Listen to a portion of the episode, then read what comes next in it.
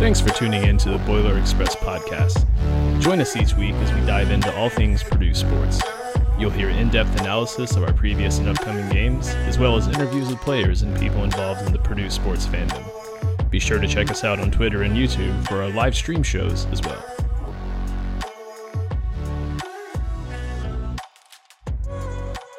What is going Oh, on, I thought I had a everybody? Welcome back to the Boiler Express podcast with uh, quite possibly the best sports weekend in, in Purdue athletics history, at least in all probably all of our lifetimes.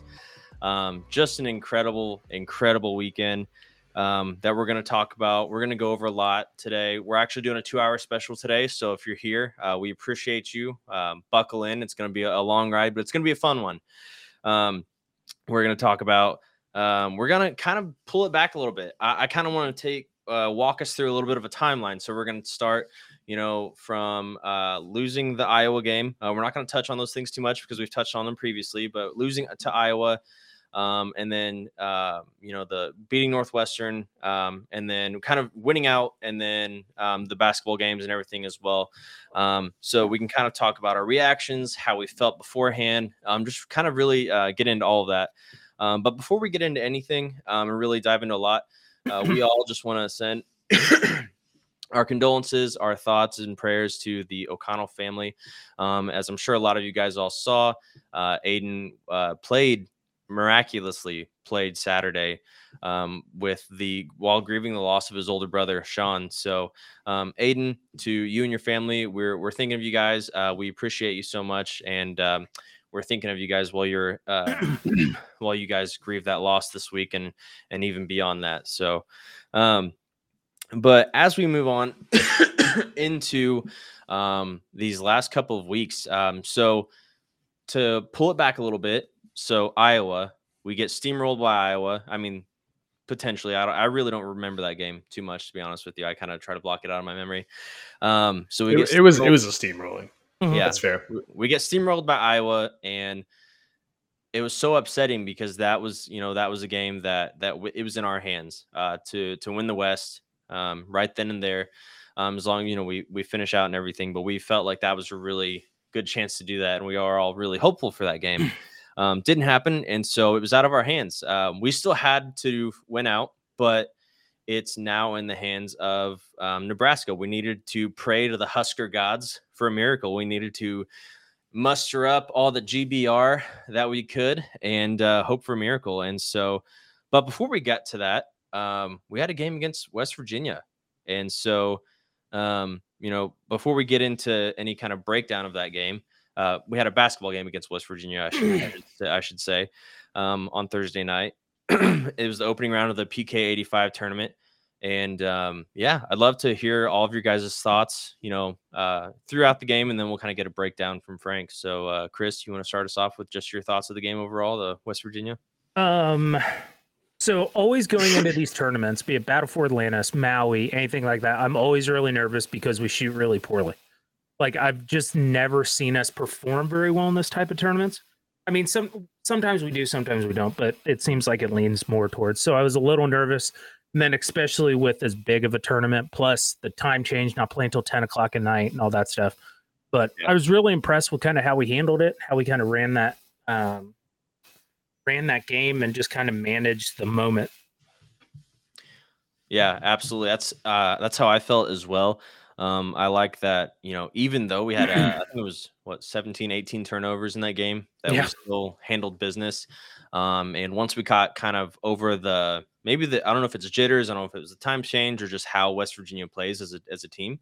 Uh, as we we got through that, we got through pretty quickly, and and as we'll see, talking about the rest of the games in the tournament, they start off a little froggy, um, and then this team figures it out really quickly, which is a cool thing to see. It's it's not like it's uh, something that happens for it goes on for a while. It's not like it's something that um, you know uh, happens for one half and then we adjust at halftime. It's like you know Painter. I think Frank maybe said it in the group chat. Painter's making adjustments very quickly. Um, you know he's he's improvising to how the team is uh, how our our opponents are playing um, very quickly, and that was really cool to see. Um, and I just think overall it was a really good game. I think uh, we were all expecting a tight one, and and we ended up pulling out a 12 point win there at the end. So I, I, I was pretty happy after that game. What about you, Russ? Yeah, so um, you know, we, we talked about it, and I heard you guys. I listened to the last couple weeks, most of it, um, and Joe was talking about West Virginia's ability to really jump on you, and they pressure you, and they play press defense, and their their tactic is almost to just foul the crap out of you because they're not going to call everything, and that's what forces a lot of turnovers. You know, that's Elliot was talking about yesterday in the coaches show that West Virginia's box scores. If you look at the other teams, almost every team that plays West Virginia turns the ball over at a higher rate than they do on average. Almost every team that plays them. Mm. So that, it's almost to be expected, but also like four or five of our turnovers were offensive foul too. So mm-hmm. it wasn't nearly as bad as what it looked as 18, 18 turnover mark. But you know, knowing that they can jump on you and that we've struggled against the press, especially you know, look at Marquette. We first play the game, we turned it over against the press, but mm-hmm. we came out and punched them in the mouth and started eleven to two and that was when I was like, okay, so this team might be able to handle press now. And of yeah. course, by the end of the weekend, we figured out even more so that it's like we've turned that from weakness almost into a police press us because we're going to pass it and pass it and pass it and find the open guy or get Edey for a dunk or a Furst for a dunk. So, mm-hmm. yeah, I was I was very happy, and I'm sure Frank's going to bring this up because he I think he was the first one to bring it up in the chat. But the play of the weekend, maybe that's not going to be on Sports Center and and maybe not in many highlights but that Braden Smith dive to throw the ball into the backcourt, so yeah, yeah. inbounding from under their own basket with one second left, like that's huge, huge kind of a play. And those those plays were made throughout the weekend, and I think that's something again we'll talk about later on that this team almost kind of learned from last year, but also knows that its identity is making the little plays, making the high IQ plays, making the hustle plays. Last year it was like, hey, we're super talented. We got the NBA guy, we've got the offensive firepower and we we tried to rely on that and it bit us. Mm-hmm. So this year's like team we learned from that, but also knows we don't have that NBA guy. We've all got to be solid. We talked about it. Every every single guy that played this weekend and their minutes they played was was solid. Yeah, I, I totally agree. And um, I know this was I think this was after the Duke game, but um, you know, somebody one of the the press members asked uh, uh, Fletcher Loyer if the team was surprised at how well they played this weekend. He was like, "No, no, that was his answer. Yeah. Immediate no. reaction. No, mm-hmm. no. So, um, but yeah, Frank, well, what did you think about West Virginia? Gosh, I thought it was a great game, and um, you know, it's funny, but you know, between the three games that we played, uh, that that was the the closest game score wise. Um, mm-hmm. and, and, Russ, just to uh, to uh, let you know, um, you know that that turnover we had against Marquette in the press is actually the only turnover um, that we had in that game against the press. So you know, uh, turnover wise, you've actually done pretty well uh, this season against the press. We're only 9.5% turnover percentage. And actually in the half court, um, we only, we average 14.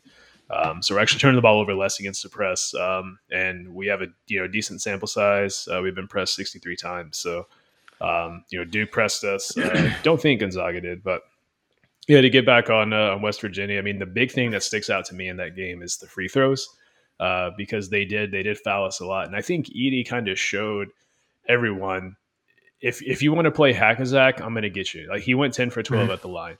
Uh, you know, as a team, we went 24 for 28. Um, I mean, I, I, the entire game, I was just like, man, we are hitting our free throws, hitting our free throws, and and um, you know that game was kind of like an accordion. We jumped out to that quick 11-2 lead, and they kind of inched back, and we kind of you know it was like kind of like an inchworm, right? We were getting getting a lead, they'd come back, get a lead, come back, and um, but I think you know our ability to continue to add points at the free throw line, not miss front ends of one and ones, uh, was the key. Um, also, I mean, another thing that just jumps jumps out to me on the stat sheet is nine assists from Ethan Morton. It's mm. crazy, nine assists, zero turnovers too in that game. Wow, like that, and and uh, I I love. I don't know if you all have listened to Ethan Morton uh, in his you know post game pressers or his interviews, but you can just tell that his basketball IQ is through the roof. I mean, he sounds like a mm. coach. Um, I'm, you know, I've heard it um, talked about that he is interested in pursuing coaching, but he he already sounds like one. Um, but his his basketball IQ is through the roof, and I know there's uh, they're talking about trying to get him to shoot more and attack more, and we did see some of that toward the end. But uh, yeah, nine assists for him, and then the free throws I thought were the big thing, and then yeah, that Braden Smith play. It was odd when it happened because I kind of thought like, what are you doing? And then I'm like, oh, that was actually really smart because yeah. I think most people, their reaction would be to tip it over their back. Right. And then you don't know if you have a guy spotted up for three who's wide open. You don't know what's going on behind you. So let's make the smart play. Let's get it together into the court. Make Yeah. him inbound it with only one second. So I loved uh, Fletcher diving for it still, even though he probably knew Yeah. that he wasn't going to get the ball. yeah, He just still was like, uh, like just still reaching out for it. So uh, I loved that. But um, But yeah, I, I um I know Russ. You said you you listened to the uh, the Bloom show last night since Coach Maynard wasn't able to make it, but um, he said his message to the team before every game is um, something to the effect of "Don't let anyone who watch the game think that you didn't play as hard as you could." Yep. And uh, you know, win or lose, leave it all on the court, and I think we're seeing that from this team. Mhm. Um, I mean, 100%. guys are diving on the floor. I mean, we're we're we're poking balls away in garbage time. You know, up twenty. We did that. We did that against Gonzaga. I mean, with ten seconds left, Ethan Morton stole the ball, took it down. Like it just, you're we're we're not giving up. Um, and I love to see that. It feels like this team is making 75% of the 50 50 plays. Yes, That's what it feels like. Like every play that you think that we might get it, we're getting it. I really like how you worded that 75% of the 50 50 plays. It Um, seems like too that like this team embraces what's on the butt of their practice shorts and play hard. Right. Like I don't doubt anybody's effort from the walk-ons to Zach Edey. Like everybody just seems like it's hundred percent every time. Yeah, no, I completely agree. And um, one more thing about West Virginia, I thought it was odd that they didn't double Edey. Um, you know, Gonzaga did, and they didn't. Duke did, and they didn't. Uh, but um, I don't believe they doubled Edey one time. So you know, Mhm. again, he goes ten for twelve of the line, shoots twelve free throws.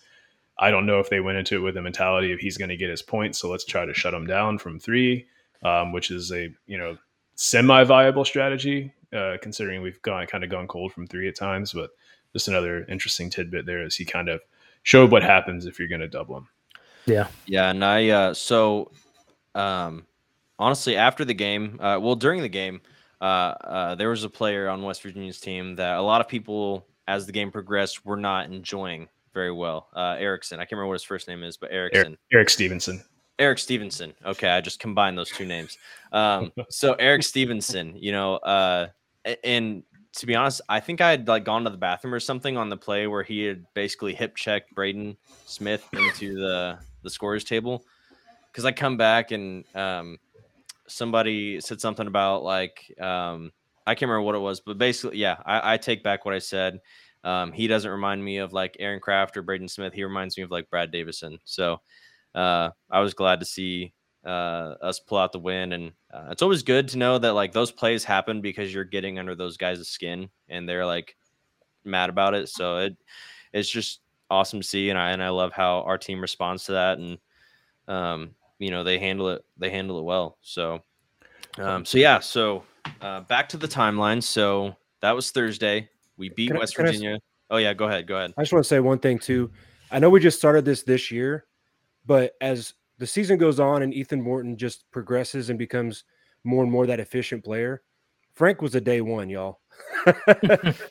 Frank was on him from the moment we recruited him. Was like, this is a smart guy. He's the best passer that Painter's ever recruited. Like, he was he was on him. So we ain't we aren't new to the Ethan Morton talk.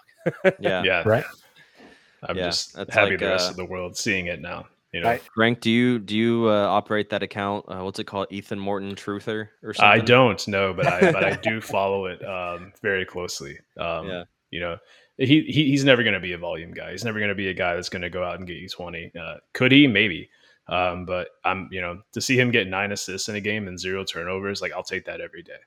I feel Like- like he's going to be kind of like Rapheal Davis in the fact, like he has that ability to score, um, but he, but he's making those plays. He's doing the big IQ stuff, and then maybe every now and then he'll sprinkle in like a twenty point game, or you know, I I could see that potentially. Um, but yeah, so hopping back on the timeline, um, so we beat uh, Northwestern football that previous Saturday. Um, where we beat West Virginia in basketball on Thursday and Friday night, big game coming up, and we're not even playing in it. It's uh, Iowa versus Nebraska, and we are all Husker Nation that day. We're all GBRing and and and uh, whatever else they say down in Nebraska. Um, and uh, I was really I think we were all we all felt like there was a hope glimmer of hope in that game not just because you know we've we've seen how Iowa struggles offensively but they were picking it up towards the end of the year um, but LaPorta was out there their big tight end their big target he was out of the game and I think that was a huge huge thing um, that may be factored into it but uh, I can't remember who it was I think it might have been uh, our other friend Nick that's in a, a group chat with us that said uh, it was like 24 nothing. He was like, Oh, it's in the bag, guys. It's like third quarter, like eight minutes left. He's like, It's in the bag. We got it. And he Yeah. was like, Shut your mouth. You shut Yeah. your mouth right now. That was his phrase for the weekend too. Like every game, it's in the bag. It's in Yeah. Yeah. Like stop maybe, it. Maybe, maybe we need to be more like Nick. He just knew from the from the beginning. Yeah. By the way, I put a I had a three game parlay. I had the US beating England, um, Iowa beating or Nebraska beating Iowa, and Purdue beating IU. Or no, uh, Purdue beating Gonzaga. And if all three of those would have hit, I would have had it would like a ten dollar parlay won like thirteen hundred. So I'm I'm salty about the US not winning, but um but yeah, so um, so that game's going on. How how are you guys feeling during the game, especially in the third and fourth quarter when they started to like climb back a little bit? I was I was panicking. I I saw I wasn't able to watch a lot just because I was putting my daughter to bed when that game was kind of getting towards the end. But I checked my phone and it was like 24-17 with a few minutes left to go in the game. I was like, oh no, oh no, oh no. Well, so I was, um, yeah, I was actually um, in in Asheville for Thanksgiving, and I was actually on a uh, candlelight tour of uh, the Biltmore at that time, uh, where the Oh, no. service service was cutting in and out. Um, but uh, thankfully, my uh, my father in law was sending me updates, and he's like, "It looks like Nebraska's got it or got it wrapped up," and then. Five minutes later, it's like, well, Iowa scored ten points in sixty-three seconds, and I was like, "Oh, Yeah. great, here we go." Um, so, uh, so honestly, I don't know what happened. Uh, you know, he he watched the entire thing and said it was a great game. Um, but I, I what I ultimately cared about was the, uh, you know, the the end result. yeah. What about And then I Russ, for- immediately became terrified knowing that IU, you know, not making making a bowl game that this was their bowl game now. Yeah. Right. What about you, Russ? How are you feeling during the end of that Nebraska Iowa game? Well, um, it's well documented again in our our group chat that I feel like I've been a curse to a lot of Purdue sports in that uh, when something's going our way and I flip the game on, it immediately starts landsliding the other direction. So that's that's where I was at because I'm like, oh, I thought the game started at seven, and I had a rough weekend. I worked maybe 36 hours between Friday, Saturday, Sunday, right after Thanksgiving, and so I didn't catch all of all the games live. And I Mhm. thought the Nebraska Iowa game was at seven, so I get done about 6:30, and I realize oh, it's 24 to 7 or 24 nothing at that point. Awesome. and I flip it on and I'm like, this is bad. I just. Here we go. Uh, Yeah. But um, I thought the funniest part of that game was that apparently Nebraska's defense is so bad this year that even their best cornerback can drop cornerback, defensive back can drop three interceptions that were right on his numbers. But somehow he's the best guy on their defense. That that that was here nor there. But yeah. Yeah. What about you, Chris? It was uh it was nerve wracking. Um because like when they got up 24 nothing, I'm like, I'm not falling for the trap. I'm not gonna do it. Like I just knew, you know, I've been a Purdue fan enough that I know if we need help from somebody, they're gonna screw it up. And and then they started to come back. I'm like, it is, it's gonna suck.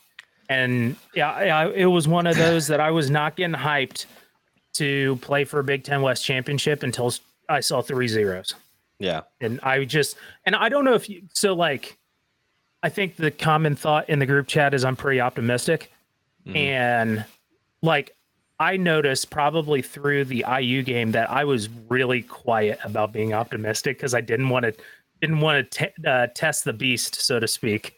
Yeah, I was like, Chris, uh, no, it was during the Iowa Nebraska game. Yeah. Uh, I was just like, oh my God, we're up 24 10, 24 nothing, or they're up 24 nothing. You were like, yep. I was like, Chris, you're being kind of quiet there. You, uh, you feeling okay? Is your heart about to rip out of your, beat out of your chest? Just I am not testing the waters. I was not. I have, you know, but I did. I do want to say that I met a guy about my soul Wednesday, so I'm glad it's working out. yeah. With, uh, On- was it kind of hot where you guys met? Do what? Was it a little little hot hot. where you guys met? It was it was a little little steamy. I thought it might have been from like cooking the turkey, but I don't know. Whatever, we'll Yeah. find out. Yeah, so this wasn't some darkened street corner then, were you? No, there was a lot of lights. That's for sure. Okay, gotcha. Um, There was so, like pitchforks and stuff. I don't know what was going on. Huh. Must have maybe you were in Amish country or something. Yeah, that's what it was. Um, Yeah, there's hay. Uh, but uh, yeah. So so Iowa loses to Nebraska. So the gate has been flung wide open for Purdue. Purdue contr- once again. Purdue controls their destiny. It's in their hand like a like a little baby. It's it's theirs to take. Um, and uh, you know, I loved Brohm in the in the post game presser of the IU game was saying that you know he was very quick to acknowledge he's like I I know we did not get here on our own. We we needed help. Um, Had some but the- breaks. yeah, the Yeah. cards the cards fell our way. Um, and oh my god, what a I mean, I think we were all we were all probably sick to our stomachs that whole Saturday. All day Saturday. I worked from 6 a.m. to 6 p.m. and I had a knot in my stomach at 6:05.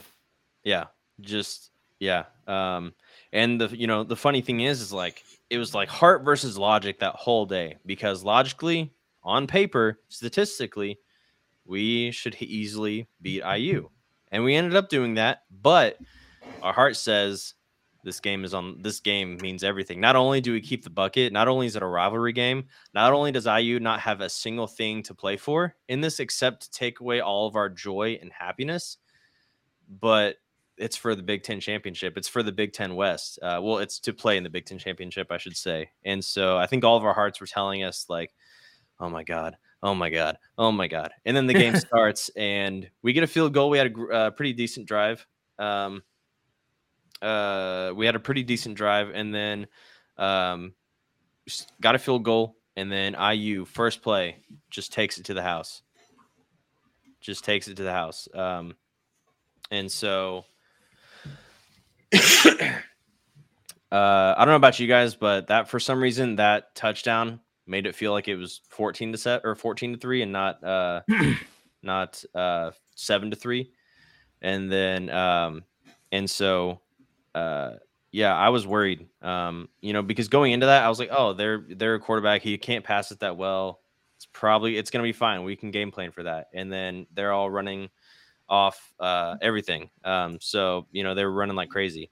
Um, so honestly, for me, I, I I never want an injury to happen, but it was a relief to me when that Bazelak, whatever his name, Connor, whatever his name is, had to come in because you know he couldn't run. He couldn't run. I'm not saying that I'm glad he got injured. I'm saying that I'm glad that the that Connor guy had to come in because we were clearly at that point struggling. I mean, we could have potentially stopped. We could have potentially, you know, changed some things around on defense, but at that point, you know, they were kind of running the ball at will, and they still continued to do that with just the running backs. So, um, you know, first half reactions. How how were you guys feeling the first half of that IU game? I was terrified. I Yeah, had you know seven three at halftime. Uh, yeah, no, I, I I was I was not feeling good. Um, you know, I I will be honest. The uh, you know the the Allen uh, hype up before the game got me you know super hyped. I was just Cringe. ready to go. You know for that, and then I was ready to go to Yeah. a funeral. God, that was terrible. what was it like? Uh, like uh, relentless. You know, just, just like weird. Where Like I just I was a why. Yeah. Fear. And he said earn the right Energy. to take back the bucket yeah today we are going to earn the right to like that it was just a weird phrasing. Like that did very that did not And- hype me up. That just and made me concerned. Dude, did you see their players walking out? They're like, yeah. Yeah, it it would have been fine too, but they had not only did they they pan over to the players and they're all just like, all right, guys, let's let's go. They're looking at each other like, we so told not you only not to take Coach Allen's notes before his pregame speech. What did you do that for? so not only did that happen, they panned over, but then you see like that they have like the noise meter in the locker room. They have it like you know going back and forth, and it's it's in it's in uh, red or green like the whole time. It's in green. It doesn't. It never. It never even crosses over into the red area of like oh my gosh, it's so loud and, and raucous in here. They they were like okay, coach, um, let's let's go do the thing. Uh, but yeah, so at that point, um, was I wasn't feeling great. Uh, was I'll pretty nervous about everything. I'll say after the first half, um, I wasn't great about the offense, but I was really happy with the defense because they might have given up a bunch of yards, but it was one 71 yard play, and that's what their lead was. So I wasn't really like the offense. Brohm's an offensive guy. I knew going into halftime they would figure it out. They already had tape cut up of what they were going to do to do in the second half, and they were going to figure it out. So I was, I was nervously optimistic, if that's a way to put it. all of the i think for me what it was was like like you're right they only gave up that one big play there in the first half but it was the the third and ones the third and twos that were con- being just like consecutively over and over um converted on and then they were i mean they were what worse in the big 10 and complete and converting on fourth downs and then they complete they convert two fourth downs in a row on us on defense Yeah. so hmm that was kind of a smack in the mouth. Um, but yeah, it was really good to see them come out in the second half and just, I mean, Devin Mockobee, what a guy. Yeah. What a guy. Um, just just a, a grinder, you know. Uh, Yeah. Whether we're throwing it to him, whether he's running it, I mean, I- just the 100 yards is like is like what you expect out of him now. mhm. But it's just it's, it's crazy. Uh, Couldn't get I- one more yard. He couldn't get one more yard. couldn't get one more yard, yeah. But I I think a thousand yards on this. He's at 849 yards on the ground this Mm-hmm. season. I think a thousand yards on this season is eh, possible. Attainable. possible. Uh, Well, you know- you know is one of another goal- run defense teams in the country. but, You know, um, another goal he can reach. They actually showed it. I think it was maybe during the Illinois game um, that he was coming up on the Purdue freshman rushing record, Yeah. and he's 26 yards away. And y'all know who's got that record? our our buddy, Friend of the Our show, buddy Markel Jones. our buddy Markel Jones. Yep. Yeah, at 875. So he needs just 27 yards to pass him up and get the freshman Oh, rushing record. man, I hope Markel's So- at the game then Saturday. Um, that'd be cool. Kind of have that moment Yeah. of kind of passing the torch there. Um, but I, I think I'd be remiss to not not mention the play that Jalen Graham and Corey Trice made there at the end. oh my God. Uh, Yeah. yeah, Oh, that was crazy. this is my unbelievable. Yeah, and like in so in real time, it looked like it was a completed pass, and he just ripped it out of his Mhm. hands.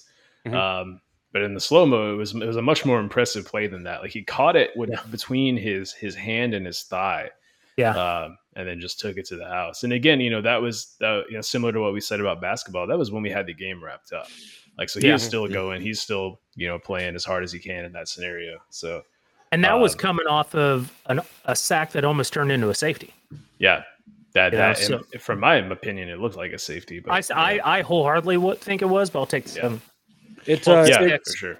it reminded me of the play at the end of the FAU game, uh, where it seems like some refs at the end of the game on those uh, forward momentum plays, they tend to let it go a little longer late in the game just to see, you know, and give guys a chance to break free or maybe push the pile. And in FAU, it ended in a fumble, and in this one, it ended in a fumble as well. But like you said, Frank, in real time, it looked like they were just kind of completing it and then letting it go and letting it go. But then they showed the replay, and it, no, that ball was loose, and they were Yeah. fighting for it, and they Yeah. weren't going to give up. So yeah, that was a huge play. Huge. Yeah, effort they were kind of batting it, you know, in between the two of them. But yeah, I think it was Graham. Was it Graham who knocked it out? I think so, Think yeah, so, because yeah. I think he Yeah, come up Graham got him from behind. punched Yeah. it. That was just that was just such an impressive play. Graham And got him luckily- from. Luckily, uh, Graham didn't run it in because he probably would have high stepped again, and then we'd have another Yeah, yeah. issue. Yeah. So. couldn't couldn't have two two high steps in uh, No. in the same season. Yeah, that But he had be he could have two high steps in the same run back though. Sorry. yeah, Just um, yeah. Yeah, but no, that game. I mean, we we ended up winning. Uh, we won. What was it, thirty to sixteen? They ended up getting a touchdown there as as regulation uh, ended. Yeah. And just the, I remember I called my grandpa right afterwards because, uh, like I've said on here before, and I told you guys, my grandpa's the whole reason I got into Purdue, and so uh, called him. He was up still, and he was. I I mean, my grandpa's a pretty even kill guy, very like laid back. He was hooting and hollering, and he was so pumped and that was just awesome to see and, and to hear uh, i guess i mean um and just a, a really cool thing. It was like vindication like finally like something like the dominoes fell our way. The things that needed to happen happened and we can enjoy this. And like for all of you guys on on on uh, i don't I, i'm not uh one to call anybody out so i'm not going to call anybody out specifically but just like for everybody on social media saying like the Big Ten West sucks. The Big Ten West is crap. Purdue's in it, blah, blah. I don't care. Like, there's nothing that you could do or say to take away the fact that the Purdue Boilermakers are playing Michigan in the Big Ten championship game on December 3rd at 8 p.m. in Indianapolis. You can't take that away from no matter what our record is, no matter what our stats are, no matter who else is here or who else is in the Big Ten that you think should be in here. They're not. It's us. It's Yeah. there are the cards have fallen our way for the first time in 22 years and for the first time since we've had the divisions and it's awesome and i don't care if we get blown out by four touchdowns i don't care if it's 42 to 3 i'm going to enjoy saturday i'm going to love every second of that i'm going to just bask in this time that i because i don't really remember the 2000 season i don't really remember um because i was maybe six or uh seven at that time so I, I really don't recall it all that much Yeah. um because i believe it was the guy year in the room remembers it. it was the year well. well the year after that is when i started to go to the games with my grandpa um Yeah. and everything and so um I, yeah this is all super exciting for me i i know it is for everybody but just the and man it's just so vindicating to like get over that hurdle and to also have another eight win season uh just incredible stuff that Jeff Brohm is doing Yeah, so uh, I texted you guys as well that I called my dad right after the game because uh, I was fortunate enough to be at the 2000 Rose Bowl with Mm. my family, and that was actually pretty much our last family vacation that I remember. Uh, Yeah. As far as growing up as a kid, our um, our whole family went. My brother, my mom, and dad, and I. And you know, 22 years later, you know, my mom's passed. My parents, you know, had him getting a divorce. Um, there's been some other family drama. My grandmother that got us into Purdue sports with free tickets that got us those sweatshirts in that picture I sent you when we were little, you know, four or five year old kids. yeah that was awesome Um, you know, there's just been so much change in the family. And I called my dad and it was like emotional because it's like, hey, we're going to Indy, baby. yeah so yeah, it was it was definitely definitely an emotional moment and uh nothing can be taken away from that. You know, nothing. Six and three, you know, eight and four, that's nothing, nothing fourth to hang your best head about. record in the big ten yeah Yeah, yeah. Yeah. Had Penn State on the ropes, should have beat Syracuse. I mean, you have those other things, but we're not we're not a bad ball club at all. We've made some mistakes, we've had some lapses, but we deserve to be here. 100%. Absolutely. And thank you to the college football player for leaving us unranked as we take on number two Michigan. Um, as as Purdue is far and above uh, and beyond the best at beating number two teams when they're unranked. As, at their they're sitting at nine right now. I think it'd be a great time to to push that out to ten. Uh, and I think like the second closest to that is like four or five or maybe six. Yeah. But I mean, we Yeah, kept so- Ohio State out of the playoffs, so you can do it again. Just some That's facts I wrote down since you started going there. Purdue's won its last three games against top five opponent. Uh, Brohm's undefeated against top five opponents. Uh, no one has more wins against a top five school when unranked. We've done it 17 times. Um, it's setting up, like you said, Spoilermakers. We're unranked, number two team in the country. Like it's probably going to take a perfect game, but we've done it before, baby. Let's go. Well, I saw an you- interesting uh, statistic uh, showing that uh, this is only the um, this is the eleventh time in history where an unranked team has played an, a ranked team in a conference championship, and in those games, the unranked teams are five and five. Let's go. Ooh. Yeah, Could you imagine though if this was like and and I'm just I'm going into my fantasy world here, but could you imagine if this was like uh the Tyler Trent game where we win like 49-20? Ah. Could you could you could you I mean- imagine? We've we've got the emotional storyline. It's not the same, but yeah. oh, absolutely. Yeah. Just and and what better player for this program to lead us than a walk-on formerly eighth string quarterback going through some family turmoil what better storyline or player to lead us into this game Yeah. absolutely. i mean let's go so I mean, IU has a movie, Notre Dame has a movie. That We be need the two Purdue movies. movie right there. We need Yeah. two movies. We need a Tyler Trent movie and then we need uh the the 2022 Purdue football season as just a movie as a whole. Yeah.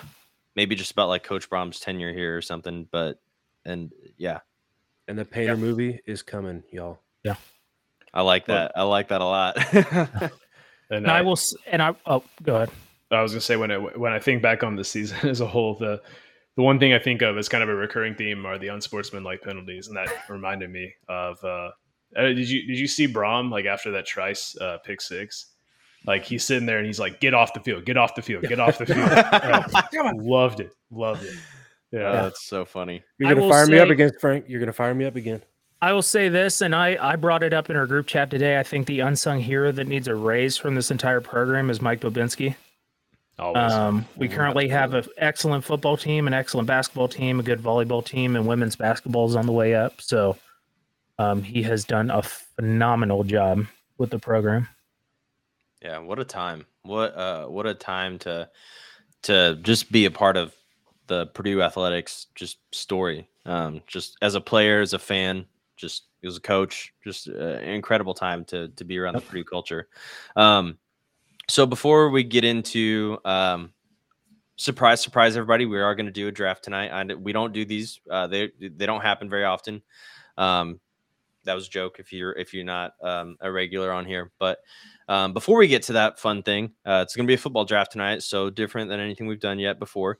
Um, but before we get to that, um, we have what did I have here? A couple more basketball games to talk about. uh, no, it wasn't that. Oh man, what was it? Um, dude, where is it? Um, you know what? I guess we'll just go into the.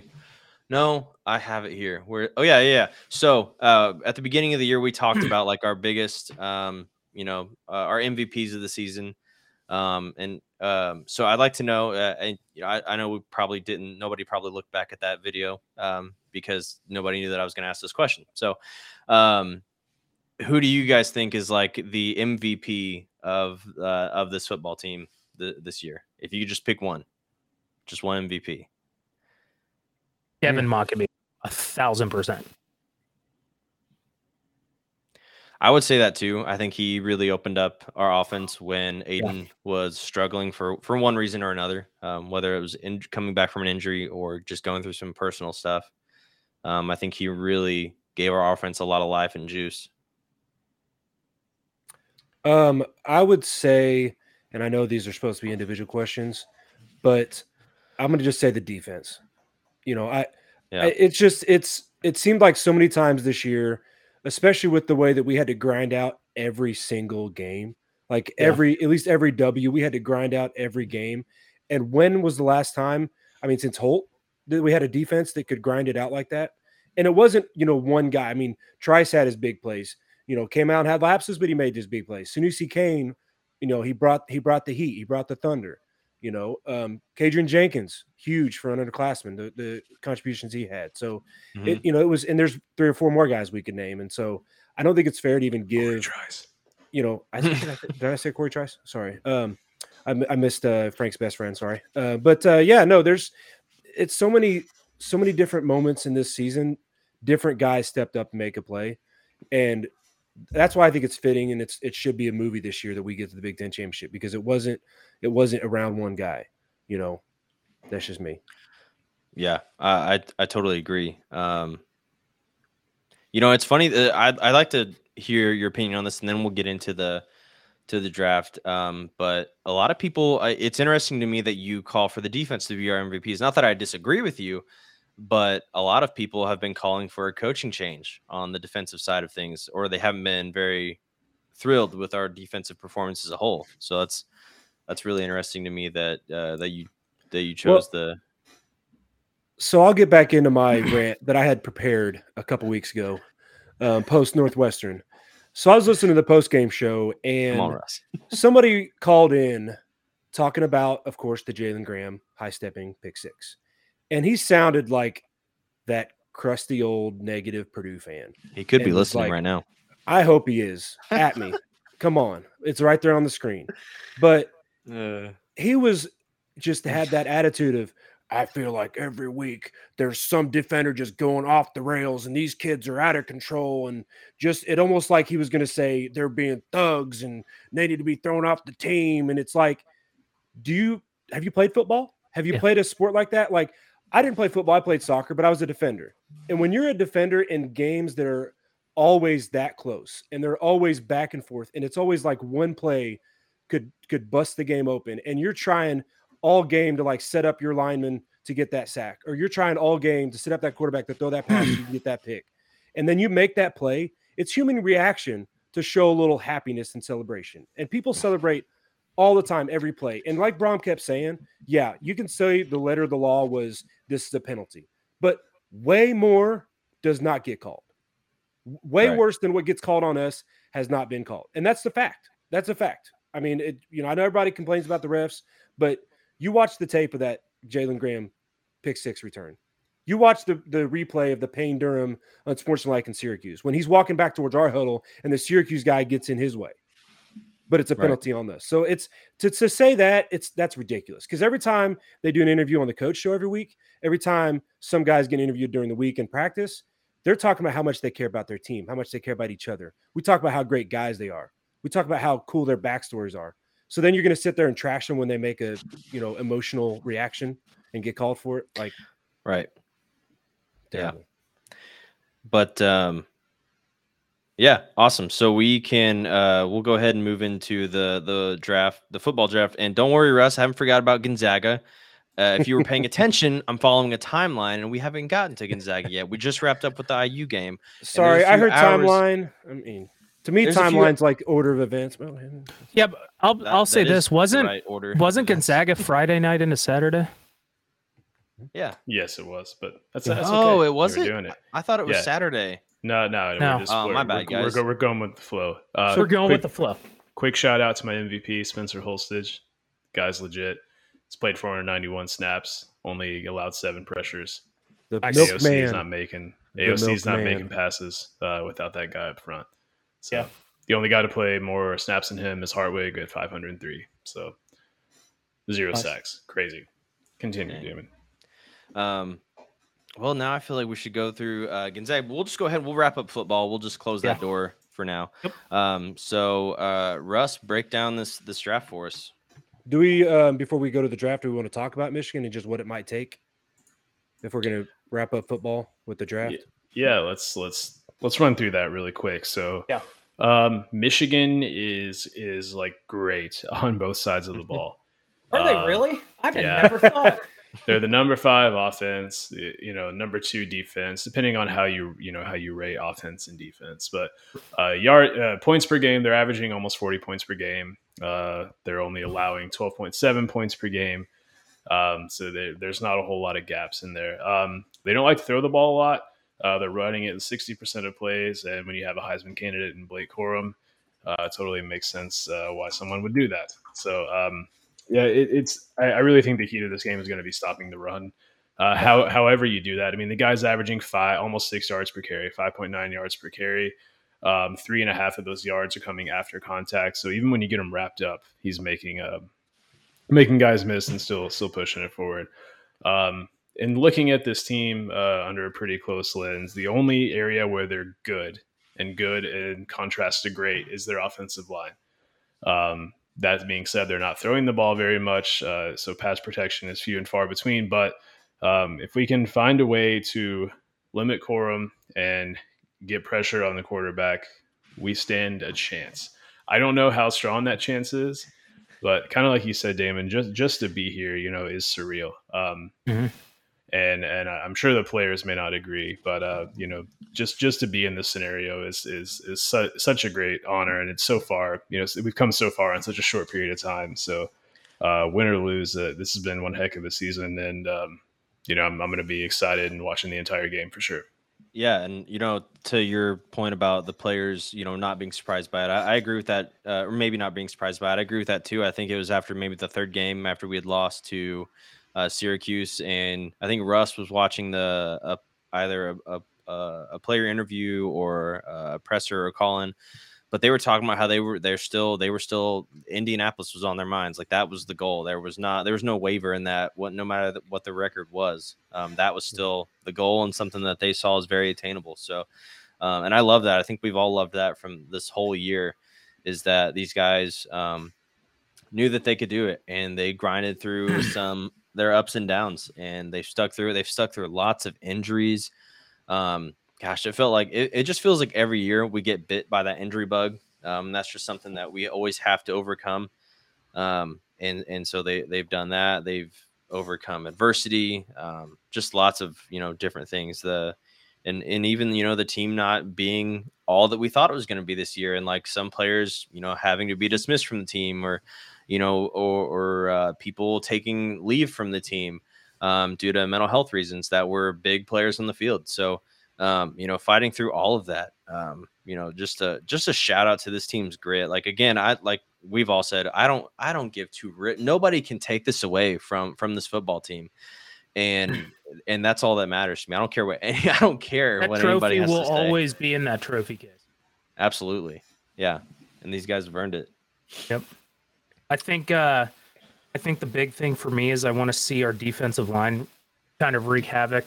And I would almost get to the point where I see I could see leaving Corey Trice one on one more to stick somebody in the box and maybe doubling whoever's on Reese Taylor or Jamari Brown's side.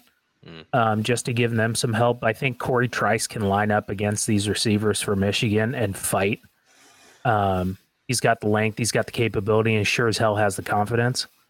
Um, but the thing that worries me is it sounds like Branson Deen's not going to be available for the game, and I That really, really, really, really hate that. Um, but um, if this year has been pro- proof of anything, we have had a next man up mentality from Mhm. every part of the field. Um, and luckily, our depth on the defensive line is a lot better than the offensive line comparatively, injury wise. Um, we're still able to rotate four guys out um, on a semi regular basis. Uh, yeah, Mhm. on a semi regular basis. And um, I think that there will be no lack of confidence going into this. We've always heard that Aiden is a not too high, not too low type of guy. Um, and I think he's going to carry that. And that is, I think that breeds across the program. I think that flows again with everybody else. Everybody else kind of feeds off that, not getting too high, not getting too low. Um, and honestly, these guys, have, I mean, we took the number eight team in the country down to the wire. Um, we we fought against two top five teams last year, you know, and and uh, there's a lot of experience on this team in big games. Um, and this team is at its best. I've said this a lot in our group chat. This team's at their best when their backs are against the wall, and we're playing with house money and our backs are against the wall. So why not do it? Absolutely. We've got nothing to lose. Um, so yeah, I, I, I hope that we come out swinging and I already we- have knots about Saturday. This is cool. that we just because there's I mean there's literally no reason for us to be apprehensive about calling any kind of play Saturday. Just let it fly. I Yep. mean, just, Just let just go cr- go crazy with it. You know, do something do something wild. You know, shock the world. Um, Yeah. Yeah, I, I think if there's stress, it might be in the last two minutes. You know, if we're close throughout the game, I think we're just happy that it's still close. yeah. Um, but uh, you know, this team may have just, you know, Michigan that is may have just thumped Ohio State, but they also, you know, barely got by Illinois. They kind of escaped at Maryland too.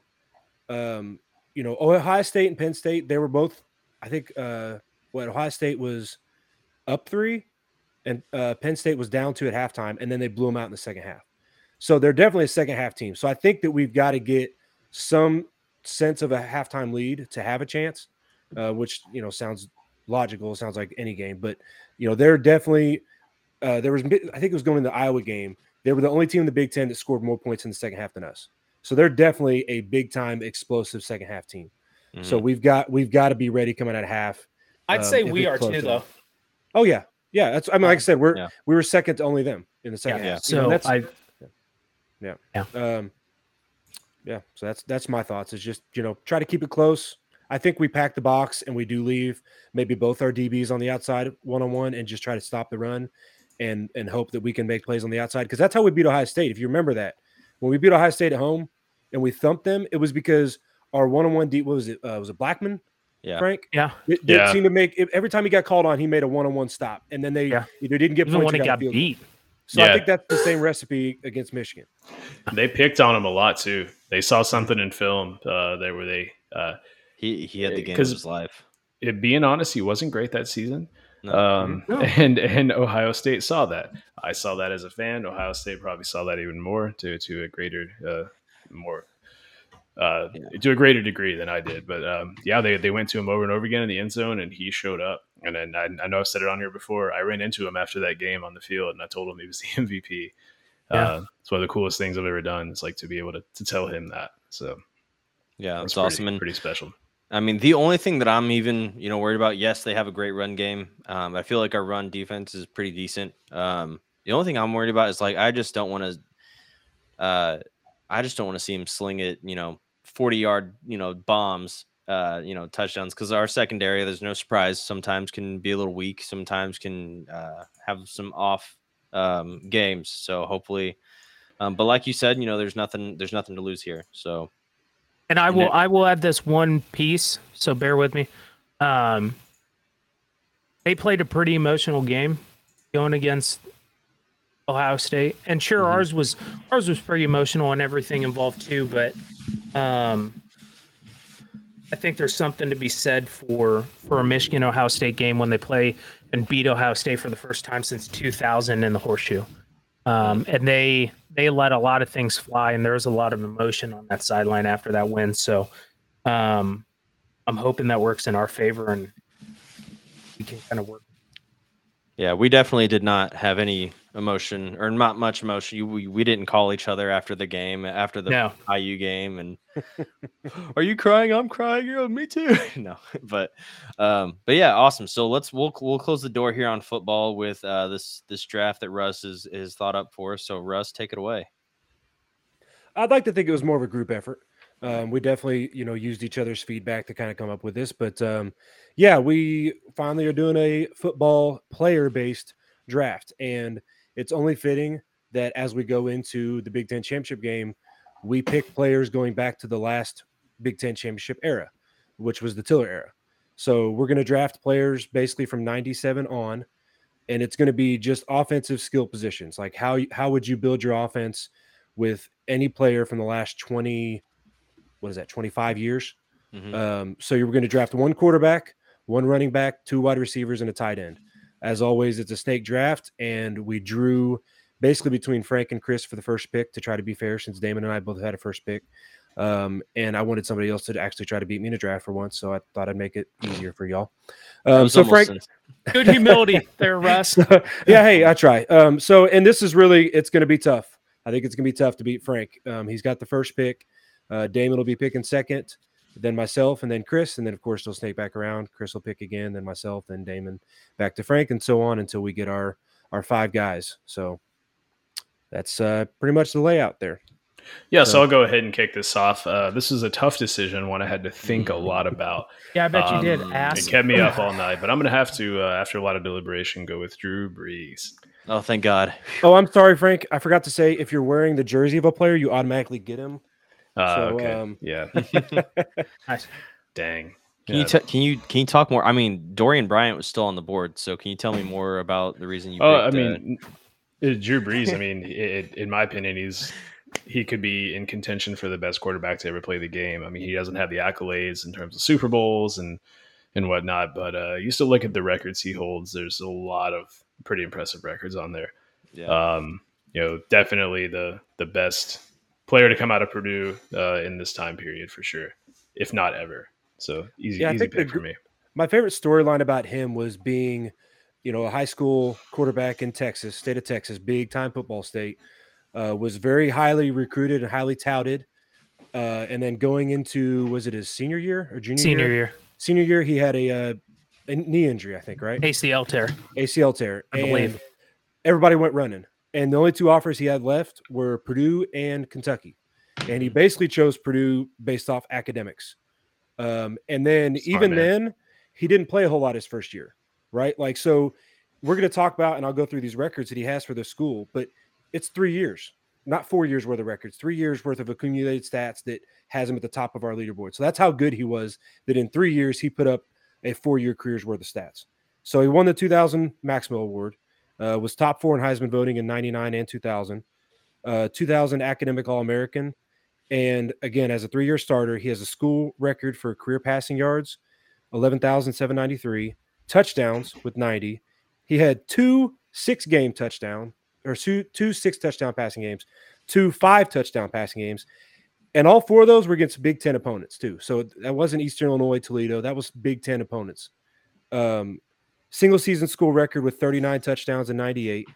Um, and he was named the best Big Ten quarterback of the 90s um, and won the Big Ten Quarterback of the Year award as well. Obviously, or no, sorry, that's that's not what I was trying to say. Um, the Big Ten Quarterback of the Year award is now named after him and Griese, so it's literally the Griese-Brees Award. So yeah, obviously he's the number one pick.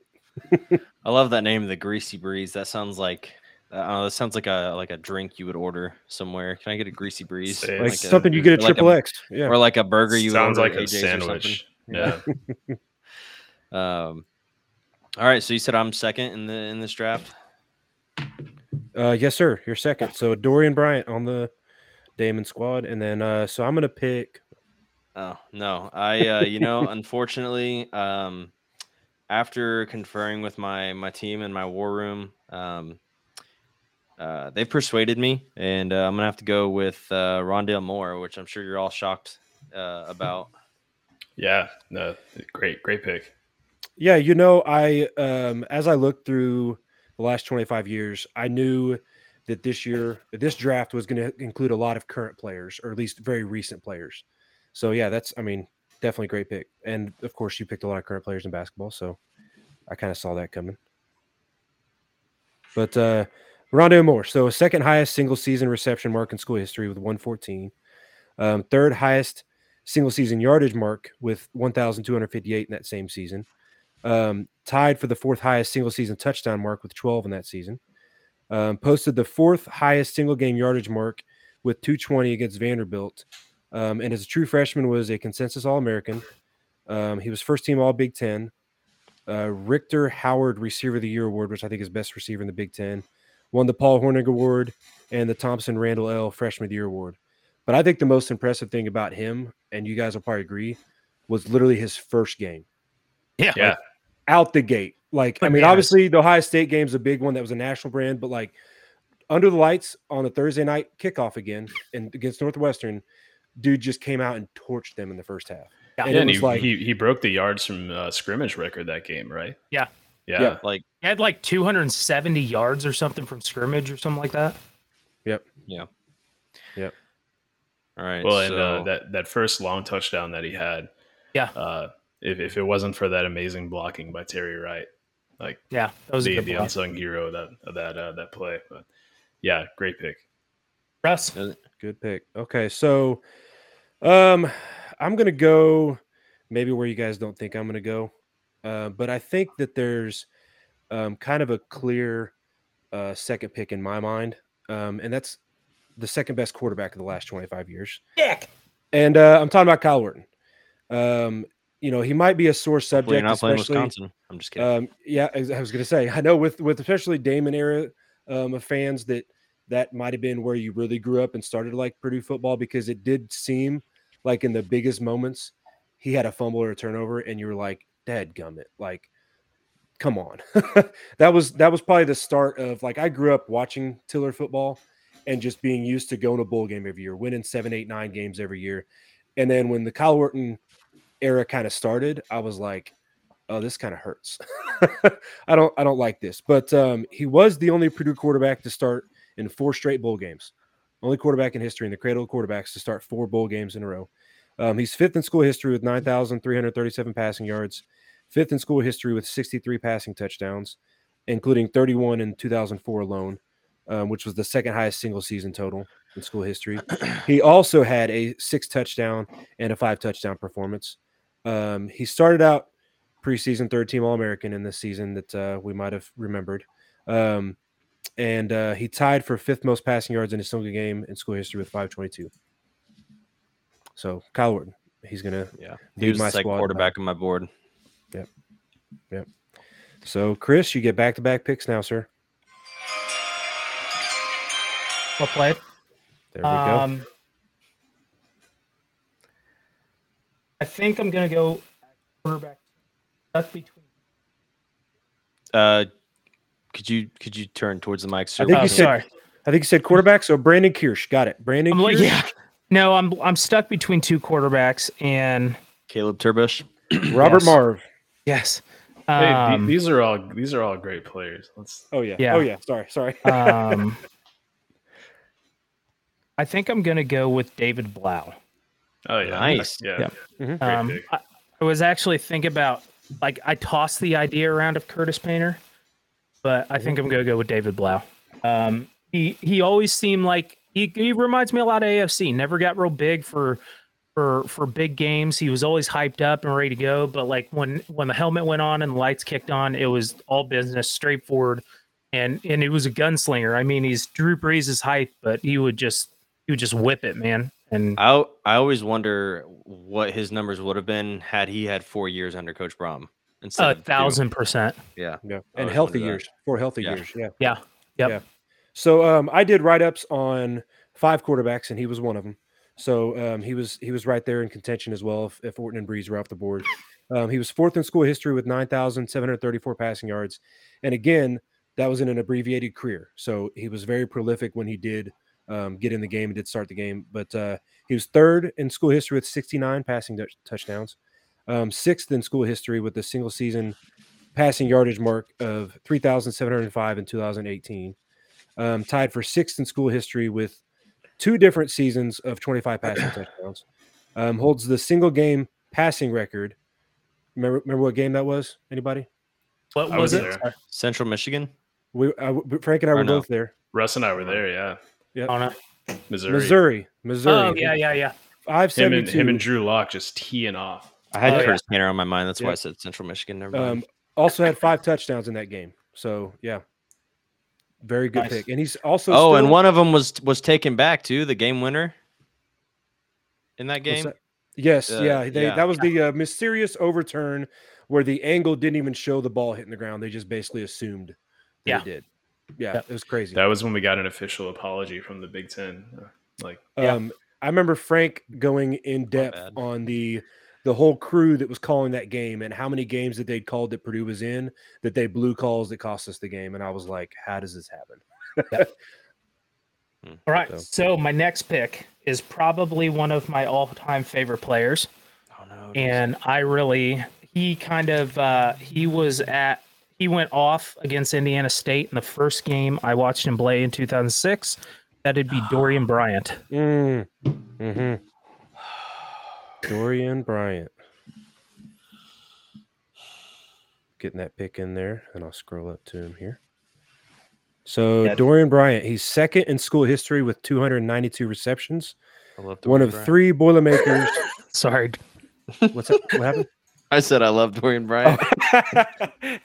Damn it. Sniped him. Um, he's one of only three Boilermakers with two top 10 receiving years um, and reception marks, posting two 87 reception seasons, um, which was tied for seventh with himself. Um, also had a 16 catch game against Northwestern in 2005. Uh, third in school history with 3,548 yards, uh, with a single season high of 1,068, which was the 10th highest mark in school history. Um, tied for fifth in school history with 21 receiving touchdowns. He was three time All Big Ten. And one of the more impressive records, he holds the Purdue record for all purpose yards in a career at 6,219, which is also the fourth highest Big Ten mark and 16th in NCAA history. So very, very solid pick. Um, you've that. you've seen him come up a little bit when they talk about you know Charlie Jones stats through certain Yeah. number of games um, compared to past Purdue receivers, and and he's definitely one of the more prolific receivers we've ever had for sure, for sure. So, um, well, I'm going to be uh, the first one to pick uh, a position that has not been picked yet. Uh, Can I call well, a Can I call a quick timeout? Yeah. Um, I was just messaged by somebody watching that uh, they've been commenting uh, on the feed. So if we could pull that up so that we can look at uh, comments or questions. I I don't know how to pull that up. I just want to. I've got nothing. Okay, uh, Dylan, you're a liar. Uh, Dylan Kuhn, Lies. uh, Oh, I love how you said somebody and it's Dylan. That's disrespectful. Terrible. Uh, some guys uh, saying that we're getting some comments. But um, yeah, so I'm gonna go uh, tight end. Um, I think that uh, there's a as far as a single performance don't and do it. single Don't do it. Don't do it. Don't do Um, it. Don't do it. single well-known guy. Well, I don't know if I'm going to do it because I'm an old school guy. You're I've, gonna- I've learned in these do it. drafts I'm one of the old school guys. Um, but I'm going to take Tim Stratton. Oh, okay. Um, I'm gonna I'm gonna get me a big solid tight end. Um, he's the only tight end in the top ten in school history in receptions with 204. Uh, won the 2000 Mackey Award, which I saw Chris post a picture of when he was there hosting or um, receiving the team back um, from Bloomington. Um, he was freshman All American in '98. Was one of four Boilermakers to be named All Big Ten First Team three times, um, and he was a a big play guy for a tight end. He averaged 10.4 yards per catch over his entire career, and he was one of the big guys that I remember being a very reliable target for Brees and even one year for Orton. Um, growing up, it was like every time you saw a big dude make a catch for us, it was Tim Stratton. So he's one of the guys I grew up loving to watch play Purdue football. So give me give me Tim Stratton, Okay. and it's back to you, Damon. All right. Well, um, let me look at my board here real quick. Um, Yeah, I actually did a board before this, so I was kind of like, let's go. I spent so much time getting the stats for all the players. I forgot to actually go back and rank them. So I'm like going through their stats and going, "Oh, which guy would I take over who?" I didn't Right. rank these guys yet. oh, so he's on Periscope. So how how does he comment on this? Oh, I don't. Uh, that's a good question. I don't know. I guess Mm, however he got however he got a hold of you. Yeah. Uh, I don't know. Dang. Um, well, anyway, uh, I'll I'll go ahead. figure and, that out. Yeah, I'll go ahead and put throw my pick out there. Uh, I'm gonna go with the quarterback just before any of them, uh, any of any Throw your pick out, and it's a quarterback. up. So I'm gonna I'm gonna go with uh, Curtis Painter, uh, my hometown, the my neighbor, my neighborhood friend. I grew up in Wa- a small town called Washington. He's from Vincennes, so right across the pond there. Um, so, um, Damon, I got to teach you a little something about drafting, there, sir. So, since we all had a quarterback already, you could have waited till your last pick to take your quarterback. Oh, you already had everybody had a quarterback already. Yep, Yeah. but too late. Too late. You Oh, already called it. He's on the damn board. Sucks to suck. Yep. Get schooled, son. Okay. So I was playing a little loud. uh, but no, it was it was a good Uh. pick though. It was definitely a solid pick. Um, he was one of those three guys that was in crit- contention after Orton and Brees as who I might pick. Um, but he was second in school history with eleven thousand one hundred sixty-three passing yards, uh, fourth with sixty-seven passing touchdowns, uh, single season record in passing yards from Purdue history, which th- with three thousand nine hundred eighty-five. Wow. Um, he actually got Brees by two yards. So his high his high was 39.85. Brees was uh, 39.83. Um, but third most passing touchdowns in a single season that same year with 29. Um, second highest single game passing yards. And now that I can, I you know we're all drafted quarterbacks, I can say something kind of cool that I learned while doing these stats. I witnessed, or I have witnessed at this point, three of the top four passing yardage performances in school history. So I was at the Missouri game with Blough, um, and then at the Curtis Painter um, Little Caesars Motor City Bowl when he threw for uh, 546 yards and I think five touchdowns. Yeah. Um, he also he also had a six touchdown game against Eastern Illinois in 2007. But um, do y'all know who posted the other top four passing performance that I attended? No. Think don't think too hard. Wow. AOC Oh. against the against uh, Tennessee in the Music City Bowl. Oh, okay. So actually, I'm sorry. That was yeah, that was fourth. Yep. So All right, so uh, coming in live from our uh, our correspondent in Ohio, um, Dylan says that uh, we all look handsome. So Dylan, appreciate that. Thank you, sir. Um, and um, Russ, you you left out one stat about Kyle Orton. He was uh, first team All neck beard. So Yes. nice. Ouch. Uh, I grew a neck beard in high school. okay, so I think that puts it back to you, Frank. Um, Yeah, I'm Okay. on. I'm, I'm up for two, right? yep. Yeah. Who's Drew Brees Uh, handing it off or crazy throwing the ball to? Yeah. Uh, so Drew Brees is going to be throwing the ball because that's what Drew Brees does. Oh, Um, you don't say. And yeah, so since I get two picks, Oh, and uh, um, Zach Edey played hockey while we're you know Oh, throwing yeah. out and baseball. right, and he's Is only tall? good because he's tall. Yeah, right. Yeah, there there are no there are no there are no players who are taller than him who are uh, you know just as good. It's just great. All right. Neither here nor there. Um, so yeah, Drew Brees has got to throw the ball to somebody, um, and so um, not that a running back isn't important, but you know uh, Drew Brees has got to have someone to throw to. Um, you know, even in the NFL, uh, loves his tight ends. Um, and I'm gonna have to go with uh, with tight end here, and uh, that's gonna be Dustin Keller. No. Yep. And that's honestly who I thought you were going to take. That's who I was gonna pick, but I was like, oh, I need to draft a quarterback because I'm an idiot and I You didn't know- pay attention. I I literally just went with um Stratton love because Dustin I grew up Keller. watching him and because he got the Mackey Award. That's other than that, I think yeah, those are those are kind of hand in hand um, good picks as the top tight end in Purdue history. So Yeah, Yeah. um, and so uh, to to couple that, uh, you know, he's got he's got his big tight end. Um, now he needs a uh, you know maybe slightly smaller, speedier guy with good hands, and uh, don't do uh, there's a little bit of recency bias here, but uh. Okay. I'm gonna have to go with uh, David Bell. Mm, okay. Okay. So David Bell and Dustin Keller off the board. Yeah, I just think So- that David Bell was so good at those 50-50 balls. Like, Yeah, yeah. yeah, You said little, and I was like, uh, you're kind of attacking him a little bit there. Like, well, I We mean, no, actually- little little compared to Dustin Keller, you know. oh yeah, no, I got you. Yeah, because I know Yeah. we joked a lot about him going into the draft when people said that he he didn't do anything great. He couldn't go up and get the ball, and it's like all he ever did at Purdue was go up and grab 50-50 balls and reach around dudes and somehow snatch that pass. You know, like Rondale Moore was definitely the speedy. He's going to get open. He's going to find a way to get the ball in space, and he he made some contested catches, but that was David Bell's probably best talent was catching those 50-50 balls for Mhm. sure. So um, going back to Dustin Keller, one of the big reasons I think he's a fan favorite is he went to high school at Lafayette Jeff. You know, he's he's a local kid. Um, nice. Um, he's a local kid. He led the state his senior year with 114 receptions.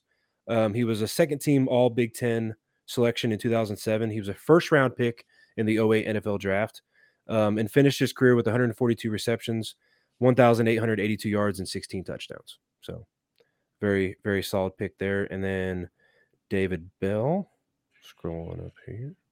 Um, in just three seasons, again, another one of those players that in three seasons put up career ranking stats. Um, he ranks fourth in school history with reception in receptions with 232, fifth in school history with 2,946 receiving yards, tied for fifth with 21 touchdowns, second highest single season mark in receiving yards with 1,286, um, including the second most in a single game.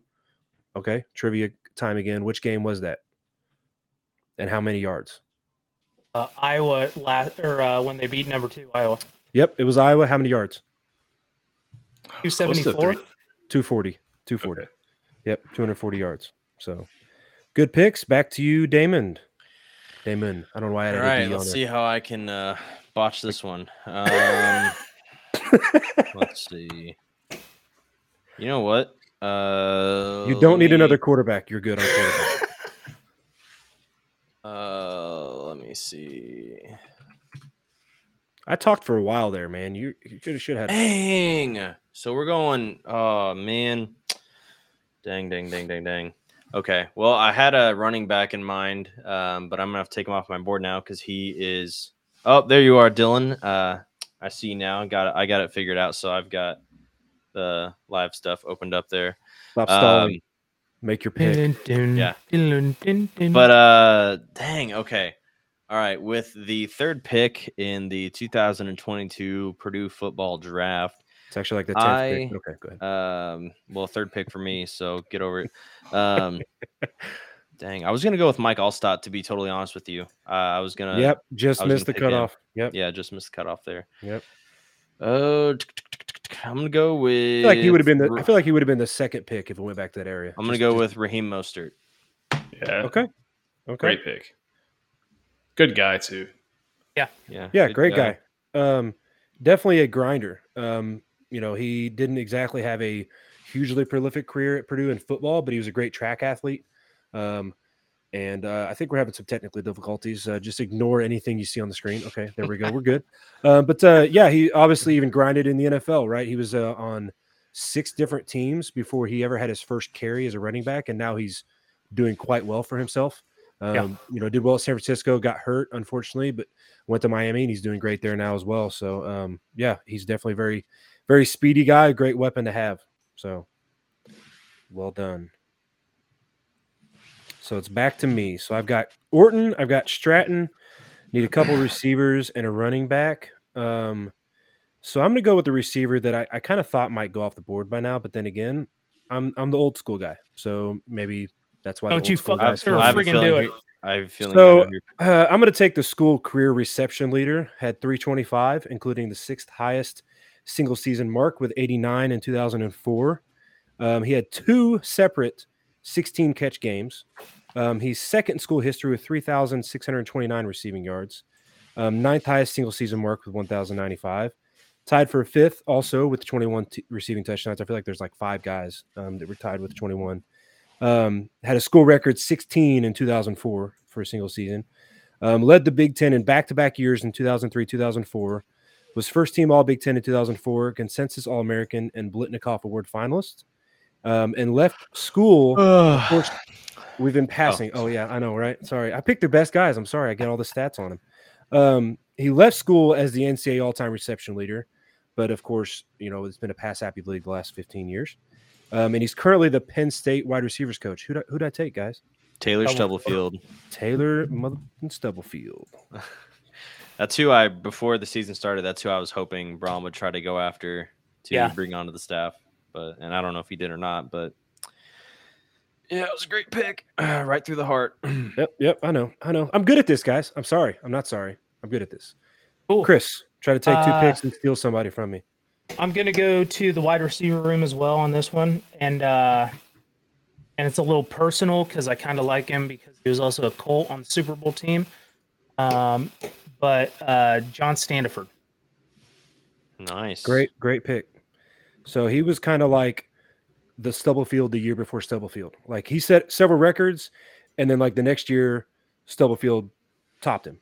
So he was third in school history with 266 receptions, first um, with 3,788 yards in school history, um, tied for second with 27 touchdowns, highest single season receiving yardage mark with 1,307, um, and also posted uh 1150 yards in 2003 um but 2002 was all big 10 and was first team all academic all american um so yeah very very good pick. And he set a school record his junior year Mhm. um, for uh, 1,307 yards and a school record tying 13 touchdowns.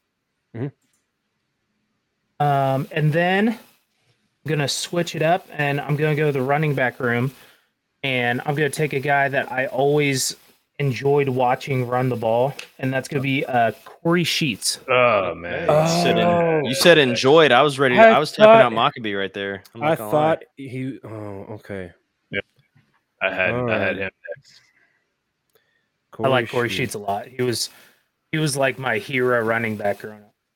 okay so i know we had some spelling errors last time but i just tried to try to type in corey with a k and it changed it to joey so siri is uh siri's on something there Yeah, we're Oh, gonna you have to triple some- check before need before another info on- podcast on tries Corey to call us out. yeah Yeah, I mean, Um, uh, 3,300 career uh, rushing yards, average Mhm. 5.1 yards per carry, 48 rushing touchdowns. Uh, you know, didn't really take off till his senior year, but uh, was- Only was- Dorien Bryant has more uh, all-purpose yards than Kory Sheets. Mhm. Yep. He's also tied single season touchdown record with 16 in 08. Um, and he posted a four touchdown game um, in 2006 against Miami of Ohio. So very, very. And and against Michigan in 2008. Um, he also had a pretty decent career in the Canadian Football League, I believe, right? Like he was, Yeah. um, did did quite well for himself up north there. So And I have his autograph. Nice. nice. Okay. So um, it's back to me. So all you have left is your tight end. So you get to wait uh, for what Yep. you get to wait for a tight end. Scraps. Um, but um, so I'm gonna take, and I almost thought you were gonna take this guy. Um, but I'm gonna take a running back. I also enjoyed watching run the ball. Enjoyed. Um, Okay. very much enjoyed watching run the ball. Um, he, you know, was compact but also quick. Um, good at breaking tackles. Um, he was uh, sixth in school history with 2,594 rushing yards. Ninth Uh, in school history with 20 Just- rushing touch- touchdowns. Um, he was the 2014 Indiana Mr. Football. He was a friend of the show. He's a Oh. friend of the show. Um, he also still holds the Indiana high school single season record with 3,536 rushing yards. And um, Coach Allen, Tom Allen, IU, look at the camera. Okay. His Kevin name's Wilson. his name's Markel. Jo- Oh, sorry, Kevin Wilson. His name's Markel Jones. Markel Jones. Dang it. Sucked all the momentum out of that. ah. Hey, Tom Allen's a weirdo, but you know, it's, Yeah. yeah. Relentless. So yeah, Uh, yeah. Marco No, Jones, I like it. Yeah. Okay. so back to Damon. Yeah, so I've got a quarterback, I've got my receiver in Rondale, one of my receivers, and I've got my running back. So I'm gonna go ahead and uh, grab my tight end here. I'm gonna go with um, what? Damon Frank's already got a tight end, so he's not going to pick a tight end. So you pretty much can have your pick the next round. Just trying to help you out on the draft. And you had you. Oh yeah, okay, okay. Man, I don't pay attention to stuff like that. I'm just like, who's on the board? That's like all I'm thinking of. Um, all right, so then if I'm gonna go with wide receivers, uh, let me check my draft board here real quick. I'm gonna go with Charlie Jones. Screw all of you guys. Charlie Jones is joining the team. Uh, go ahead, Russ. I only know him by Chuck Sizzle. Um, Oh, true, true, true. also, if you guys didn't know, he was childhood friends with AOC. I don't know if you knew that or not. That. Um, you know, I, AOC Wait, basically wait, wait, recruited him what? here. Where did you Um, hear this? Yeah, Yeah, you- um, Can you confirm that with your sources? I you know I'm just guessing. I'm guessing um, at this point, but um, you know he played for like 15 different schools, but um, no, he walked on at Buffalo and then you know made his way to Iowa and made his name as a returner, but didn't really get. Walked the on at work- Iowa as well. Yeah, walked on his Iowa. Didn't get the, didn't get, didn't get the work in the receiving game, um, and so hit the transfer portal. And uh, lo and behold, lo and behold, his best friend needed a wide receiver to throw the ball to every other play. So um, yeah, he's uh, currently fifth in the country and first in the Big Ten uh, with 1,199 receiving yards. Um, he's tied for third in the country and tied for first in the Big Ten with 12 touchdowns. And he's uh, third in the country with 97 receptions, which also leaves the Big Ten. So he's definitely a guy I thought would get picked in this draft. So well done. Frank, it's back to you, sir, with a running back and a wide uh, receiver. You know, I think there's some uh you know, there's something to be said uh for for chemistry. And so I'm gonna go with a guy, um guy who played with Brees. Um uh, you know, I need a solid running back. Uh, I'm gonna go with Montrell Lowe. Yep. Yeah. Okay. Uh, an often I was torn guy. between Sheets and Montrello. Low. Yeah. Yep. This is shocking. Sixth in school history with 2,594. No, sorry, that's Markel Jones. Oh my goodness, I'm messing up. I'm off my game. Um, y'all started helping me with stats, and then I started messing it up. Um, 2,648 rushing yards. Um, ninth highest single season mark with 998 in 2000, um, which included a 208 yard, four touchdown performance against our bitter rivals from the South, Indiana. And that's uh, kind of how you make your name. Good, do something good against IU. So No, no, no, absolutely. And uh uh yeah, so uh, I I'm just uh just a, re- with the receiver left. Is that correct? yes, sir. That's a that's a tough one. I'm I'm I'm torn between two, and then this is this is a guy. I'm I'm gonna go with a guy who um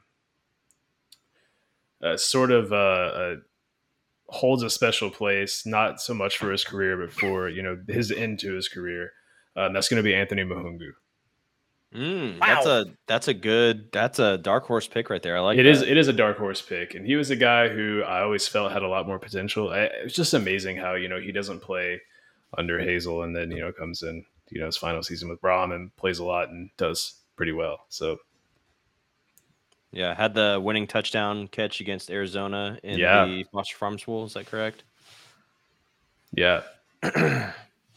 um, but yeah, that was a that was that was an impressive season for him. Uh, you know the, the the Frenchman, but yeah, yeah, that's uh, that's that's my pick. It was between him and another guy. I won't give it away because I feel like he still may go, but uh, we'll see. We'll see what happens.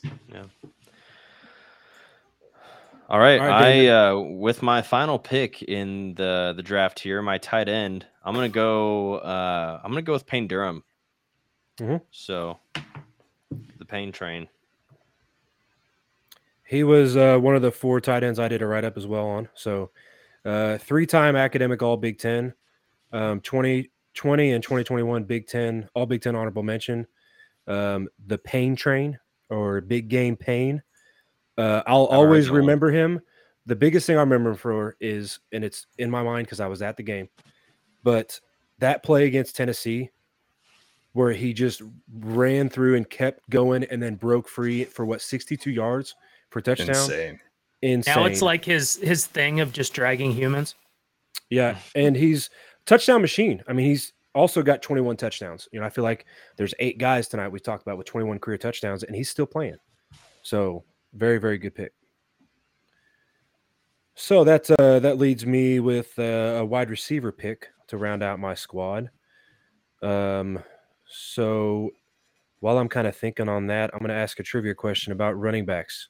How many thousand yard rushing seasons have we had, especially since Devin Mockobee's kind of on his way to maybe getting there? In the last Yeah, 25 years? Ever? Ever, ever in Purdue history. How many? No, Oh, don't look it up, geez. Frank. I see you looking it up. No, no, I, my, my, my hands are here. Hey. Uh, I'm just gonna spit out spitball a number and say 40. Eight. Only Ah, eight Okay, running Yes. backs. I was guessing yard- low too. And Oh, what? wow. What two individuals have had two thousand yard rushing seasons for Purdue? I feel like it has One- one has to be Leroy Keys. Nope. No, Kory wow. Sheets and Mike Alstott. Mike Alstott's one of them. The other one's a very, very old school pick. If, if Frank's going to be the stat guy, I'm going to be the historian guy. yeah, I like this. I like this honestly. Um, Le- Leroy Keys did have one. Kory Sheets did have one. Otis Um, Armstrong. Otis Armstrong. Oh, Armstrong. yeah. 70s. Okay. 70s. Joey Okay. Joey Harris also had a thousand yard season, and Scott Dierking also had a thousand yard season. Wow. Okay. Wow. Jeez. Yep. Yep. Soon to be So- Yeah. So wide receiver, um, I feel like you guys have taken the recent receivers that I would want to take.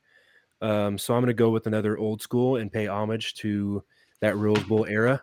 Um, and I am going to go with Vinny Sutherland. Okay. Um, ninth in school history with 176 receptions, uh, sixth with 2,370 yards, fourth with 25 touchdowns. I need it. It's been too long of an episode. I'm slurring my words. Um, ninth, uh, ninth most single season receiving yards with 1,095. Um, also had a 13 yard touchdown season, which is tied for second school history. Um, and in 2000 was first team All Big Ten as a wide receiver, and he was second team All Big Ten as a kick returner. Um, Okay. And he he's also one of the few players in college football to have a 99 yard touchdown pass um, from Drew Brees against Northwestern. So Vinny Sutherland's going to round my squad out. So that leaves Chris to pick a tight end. No, hold on. You know, uh, while he's picking his tight end, I was because you were talking about chemistry earlier, Frank. I was surprised you didn't pick Seth Morales as your. Uh, yeah, I mean receiver. he Yeah. he had he had the one play, but outside of that, he wasn't. Did he have a big play? What was what was the play? Um, I, We should I- make a I think T-shirt he- or It I reminds think, me- I think he caught should- a touchdown put it- pass in an insignificant game. It reminds me Um, of a, a city Chris- in Ohio for some reason. Yeah, Chris, can you find that and put it in our intro? That'd be great. Yeah, yeah. Okay. Yeah. Yeah. Outside of Um, that, he was, and I I think that's why that catch was so special because he wasn't the best of receivers overall. So I think the tight end I'm going to go with is uh, Brycen Hopkins. Yeah, Yep. that's who I would have Nice. picked. That Yeah, was that's the my- clear. He was my other one. Yep. 2018, third team All Big Ten. 2019, first team. Um, also was the Big Ten tight end of the year, which is I think an Iowa named award because Clark Dallas Clark, but it's like the Qual Kwalick Clark tight end of the year award. Hmm. Um, but finished his career with 130 catches, 1,945 yards, and 16 touchdowns. So, Nice. and he also I made some actually- plays in the Super Bowl last year. So, I actually he did. tossed the idea around of uh, Charles Davis from the Orton era, but stuff. Mhm. And I have a I have a grievance to air with the uh, you know these all Big Ten selections. Uh, Not- garbage? Yes. Not a single Purdue defender. I love it. Don't pick any of us. Count team. us out. oh yeah. Count yeah, us out, please. Like Yeah. Um, I'm, Corey sh- Trice, I'm, come on.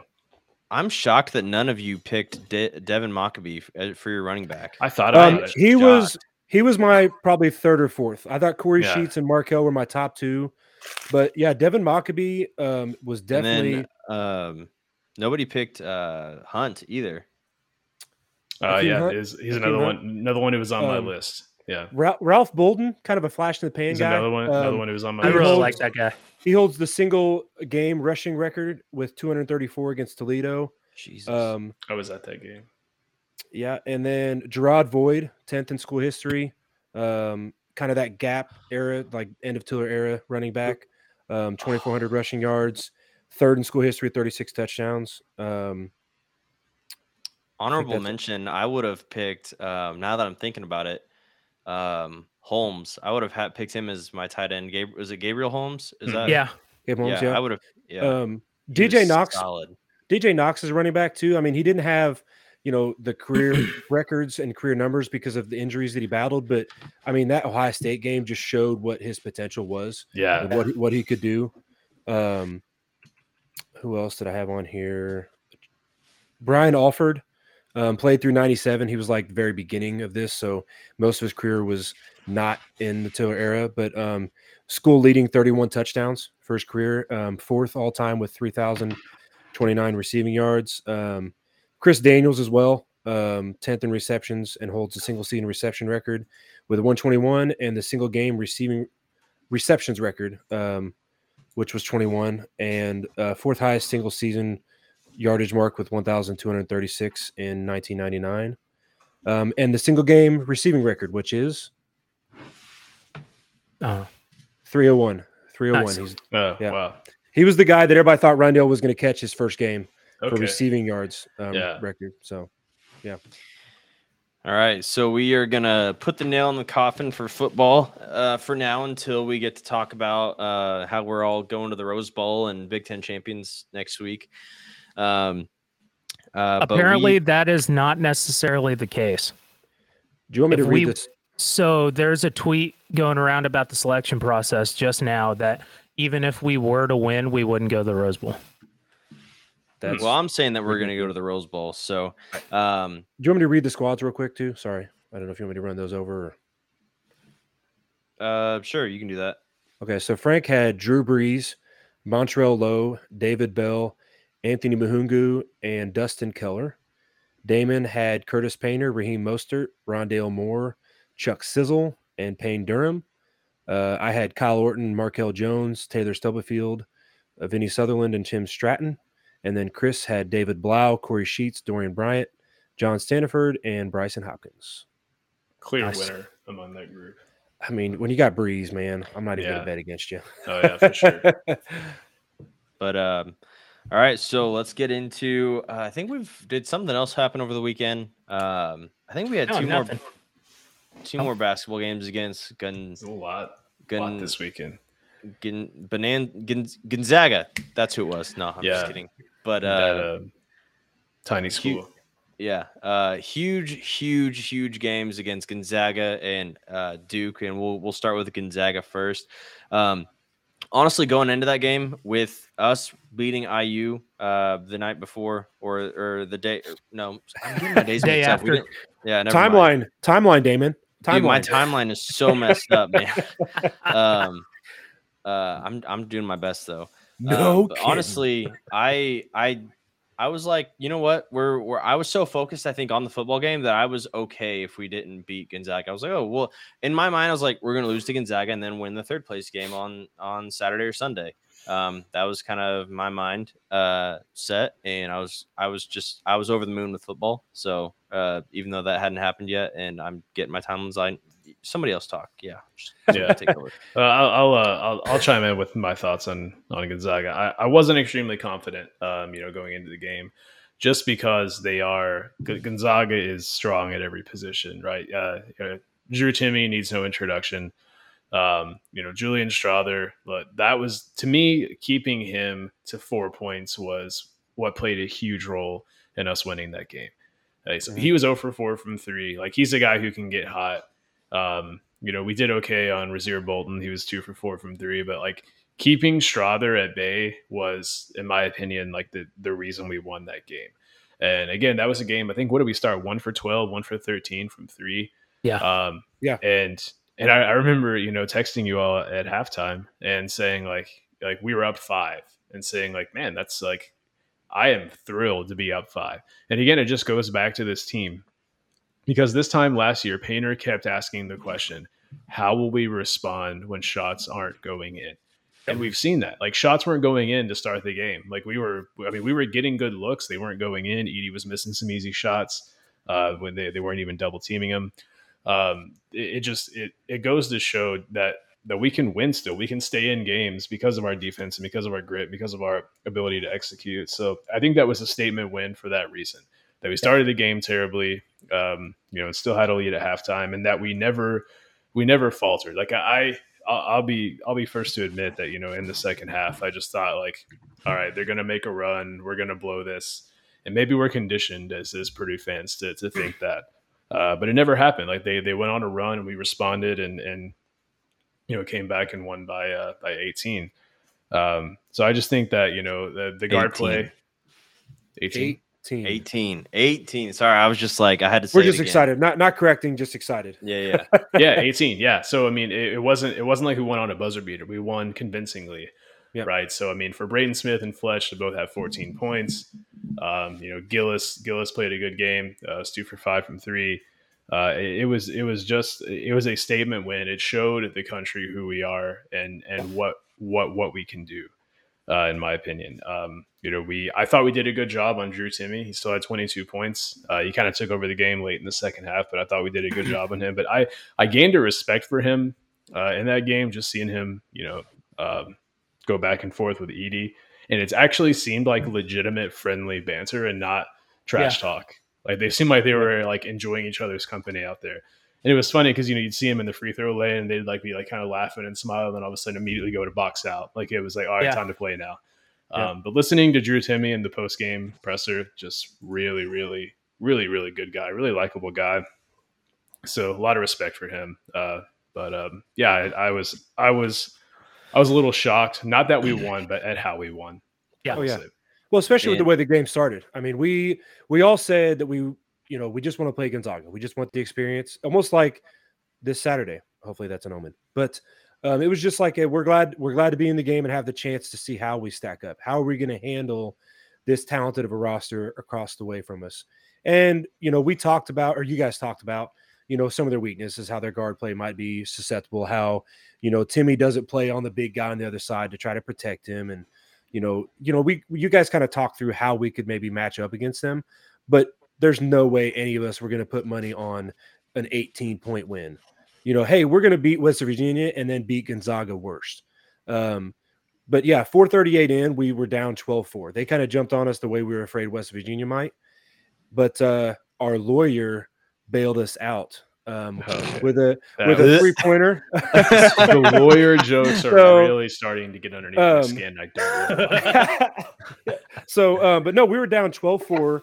Loyer hits a three and sparks a 14 to 4 run where we take back control of the game and pretty much had control of it the rest of the way. We, Mhm. you know, answered every punch that they threw and just kind of stretched the lead and stretched the lead. And they still didn't have an answer. And, you know, we, we talked about it. Um, you know, you, I'm sorry, you talked about it, how Edey's playing drop coverage and he's doing very, very, very well at it. Um, and the thing that I think is tricky is I don't know if the other teams they're so focused and worried about Edey now and how he's going to play and how they're going to have to get a floater or a short jumper that when Furst comes in or somebody else is on the pick and roll and they hedge like crazy, it really starts throwing them out of their their game plan a little bit. Mhm. So I Mhm. think our our versatility of our bigs is much much better this year than it was last year. And the ability for Furst to hedge and then immediately get back to who he was guarding. I mean, Yes. he But- was so running all over the place. Just just a shout out to Furst on the weekend. Like Oh yeah. his Yeah. his defense his defense on Drew Timme. I mean, like I said, the guy had 22 points. He had 22 points on 14 shots. Like that's I mean, we made him we made him earn it. Uh, but he uh he's he- Caleb Furst has improved leaps and bounds because his defense is honestly, in my opinion, what kept him off the floor uh, last season. Why he didn't, you know, there's some games he didn't play, and uh, but I just think he he's improved substantially. Um, And, and he was he was battling health issues last year. he was you too, know? yeah. So yeah. But and, and one interesting thing, I listened to Mark Few talk in the press conference last night, and he said that Purdue chose to leave one of our guys open from three, and that really messed up our game plan. He didn't say who, um, but I think I, I- I think it had to be Ben Gregg, right? Uh, Yeah. I mean, I don't know. because we didn't, you know, Timme took two threes, both were contested. Um, you know, just going back and thinking it had to be Ben Gregg because there's a couple times in the first half I was like, oh, why why is he so open? And maybe it was a choice, but he said that kind of disrupted their their offense and what they were trying to do. Uh, maybe they were trying to spread the floor a little bit, but we, uh, we, we, you know, he's he's not a shooter. He did hit two threes in the second half that kind of sparked their little run uh, before he uh, fouled out. But um, really interesting uh, and effective game plan there on Painter because Mark Few basically said it had them kind of baffled. Yeah. They didn't uh, didn't uh, respect someone, uh, which maybe that was uh, he didn't want to call out his player, uh, which I totally respect. So It did the same thing against Duke too. I mean, Mhm. this team has been out- very good at spotting the or paying attention to the scouting report and leaving guys open who they don't need to guard and try and help on other guys that do need it. Well, that's a good a good segue into the uh, the Duke game. I think. You know, Oh, thank you. Uh, well, I think, uh, yeah, uh, for anyone who didn't know, uh, Sunday we played Duke. Um, and that was one that I was, uh, I was actually in the car. Uh, so I got to listen to it on the radio, got to watch it after the fact. Um, but that was another game, you know, where we started off poorly, uh, and we're Mhm. still in it. And once we got control, we never, we never let go of it. Um, which is again, just a crazy testament to what this team's capable of. And, and the fact that, you know, they never, uh, never let the moment get too big. But um, you know, I think all things considered, we did a really good job on on Filipowski. Uh, you know, he was what two for four from three. Um, you know, it sounded like one of them was just a miscommunication on defense, and he got open. Um, I know Jeremy Roach uh, didn't uh, play the entire game, uh, but I felt like in the the minutes he was in, I mean, he had an offensive rating of 87. You know, in the time that he played, and that you know adjusts for for how much he played. So I feel like we did a really good job keeping him, you know, in check. Um, and still, in my opinion, the, the play of the game was that Fletcher Loyer steal. Um, Yeah. Because Fletcher Loyer stole the ball away from Filipowski, took it down the court, uh, and Filipowski immediately fouled him. Uh, Fletcher ended up hitting hitting both the free throws too, so it added that extra, you know, salt in the wound there. But Mhm. um, you know, Filipowski ended up fouling out with what five minutes to go, six minutes to go, or Yeah. something like that. Mhm. You know, and him being their offensive firepower and, and really the guy who can stretch Edey out of the paint defensively. I mean, that that was a huge, huge thing to have happen uh, Yeah. for us because I you know, again, we still got the points and we got an extra foul on him. Um, so I'm not sure if that was intentional or if that was just a you know reaction, but um, yeah, that was that was the play of the game, and also Edey uh, seven for eight from the line again. Yeah, I mean, just shout out to, and I know we said it earlier, but honestly, Edey as a whole, the entire weekend, not only was just He's just tall though. He's he's just tall and he's a different player than he was last year. He's improved in so many areas. One No, he thing that hasn't. He's just playing more minutes. That's all. Well, yeah, they anyway, always they always give the tournament MVP. how much ball shut up? Okay. anyway, Hey, no, uh, I don't think this. I'm just saying that's what other people are saying. I I've know. He's this the last averaging couple 20, 12, and 3. So, This is um, insane. ah, man, I think I honestly thought forgot what I was gonna say now. Um, Uh, well, so so Duke, like uh, Frank said, um, I'll, I'll give you some time to think. Um, they started fourteen to seven run, so again we're down early, and again our lawyer bailed us out with a bucket, That's and um, please. he don't. sparked a he sparked I'm a gonna twenty mute three him. he sparked a twenty three to four run. But I mean, I, I do have bad news for you, Frank. The better Loyer plays, the more you're you're going to hear about it more often than Edey played hockey. Um, that's Yeah. just it's going to happen. So maybe get used to the radio call because um, you know, Loyer and Braden Smith. I got so tired of hearing people talk about how Loyer looks like Jon Scheyer and Braden Smith looks like a Gonzaga guard. But like, give us some dang respect. We just blew out Right. both those programs. They're our players. They're Purdue players, right? Like absolutely. Ethan Morton looks like a guy that we recruited from the Keady era, and he's coming in making the fundamental plays and doing all He's the smart- Pennsylvania Mr. Basketball though. I mean, yeah, but um, but I mean, it's just it's uh, that was starting to annoy me that that they were always comparing our guys to other teams, and it's like, what do we have to do to get your respect? We just I know I get what he's saying though, because anytime Purdue, I mean football or basketball, to be fair, does anything good or wins anything that people and maybe they don't typically win, the immediately the thought is, Look. oh well, the other team's not that good this year. Oh, Gonzaga's not that good. Oh, Duke's probably Duke's gonna struggle all year long, or you know, oh, it's Krzyzewski's first, it's Scheyer's first year coaching. Krzyzewski's not there anymore. Um, you know, all these reasons as to why it's just not that. Oh, Purdue's a really good team this year. Um, uh, you know, with football, it's oh, the Big Ten West sucks. The Big Ten West sucks. Blah blah blah. I mean, there's every, there's never just like oh, Purdue's just a great team this year. It's never that. It's oh, there's always a reason for why Purdue is good. It's not just that they're good. Well, I, I I, think we're what- still we're still not convinced, right? As as a fan base, and you know, the the big question, all we heard in the offseason was, you know, we don't we don't have guards, we don't have experienced guards. Um, you know, I love the fact that uh, when we had Rapheal Davis on the show, he, you know, he said, you know, he told Braden Smith, you know, why is everyone saying Purdue needs a point guard?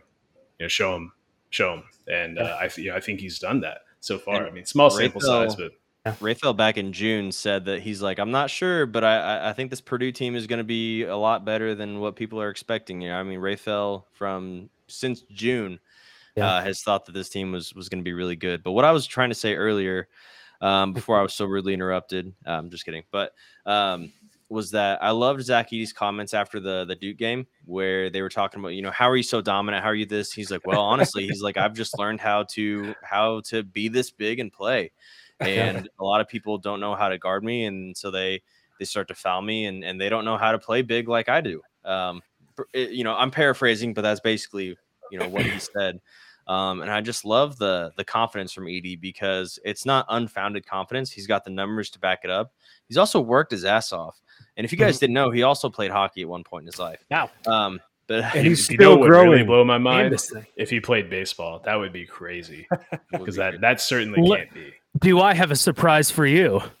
the the true Um, mind blowing stat so- was that he's Oh. still growing. He could be seven six. That is Right. crazy. They said So- you said that, and I'm like, wait, because I was listening on the radio. I'm like, no, no, no, no. Did you guys hear that he shot his shot uh, with uh, with Nike um, when they were at the game, and he was Yeah. like, or they were at the tournament. He was like, Yeah. If you guys got any size twenties, uh, you know, laying around, just send them my way. He's like, you guys don't really make that size anymore, and uh, I definitely need some more shoes. Just like shot a shot with Phil Knight or somebody, So- Nike representative or someone. The two things I took from this weekend one is I think Edey's footwork is light years ahead of what it was last year. He's just He's- tall. Yeah, yeah. he's just this guy. Um, so he just seems like he's moving a lot.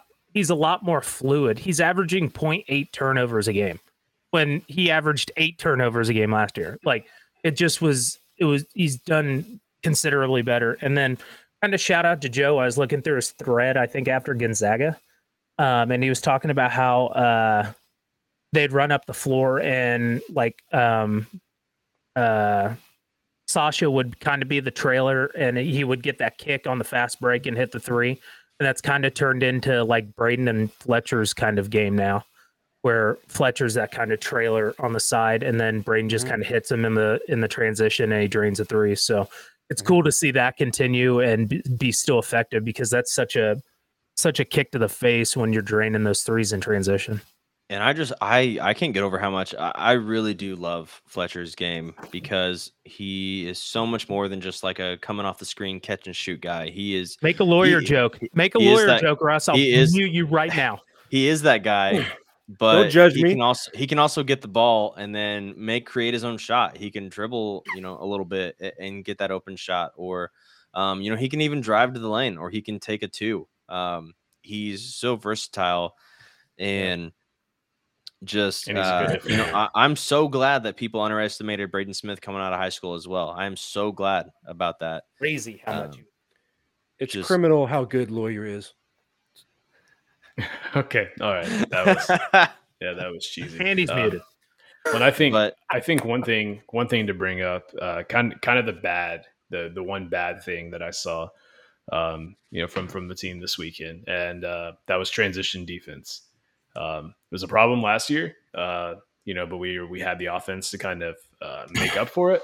Uh, and it's not that we don't this year. I just I'd like to see our transition defense uh, improve a little bit. I think we're in the 12th percentile uh, in transition defense right now. Hmm. Um, but our half court defense is great. Um, so we just have to uh, make our shots, uh, box out, get those offensive rebounds, and really just try to limit those transition opportunities. But um, I feel like West Virginia really did a good job of exposing that, but that is what they try to do as well. Um, but um, yeah, that's the one one kind of area of improvement I still see. Uh, I'm going to answer this. Uh, going to answer this like uh, Oh. going to answer this like Painter. And uh, yeah, I just got a score update. Marquette is up 33 on Baylor, so uh, geez, great, great for our uh, our schedule and our resume. check mark. Jeez Louise. That That's also, insane. Michigan is up 11 at halftime on Virginia. Crazy. Well, I think uh, I think uh, we can touch on uh, our opponent that we're playing tomorrow, the Big Ten ACC Challenge. Uh, Our rival. Probably, yeah, yeah. They're becoming a rival at this point. Yeah, who are we Um, playing? I, who are we playing in the Big Ten ACC challenge? I, you know, it's so hard. Florida to. State for the first time Oh, ever. Yeah. Okay. All right. And and actually, Elliot Bloom even made a joke. It was like, "I'm sure you all are sick of us playing Florida State at this point." Yeah. uh, which I thought was funny. But um, yeah, no surprise, another team that presses.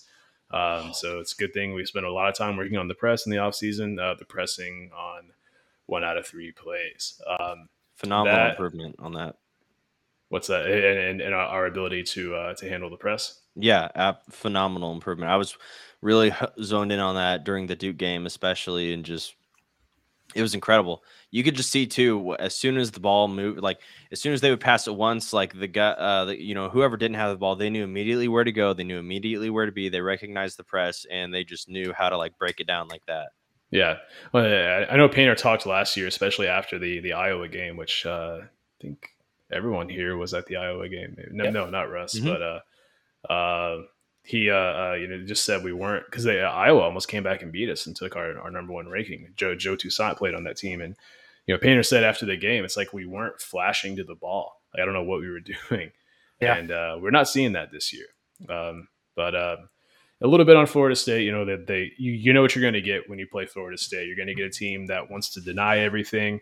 Um, last year we did a really good job of using that against them, using a lot of misdirection and using uh, Edey uh, ducking in at the same time. We were using some misdirection, so that was really cool to see. Hopefully, we see some more of that.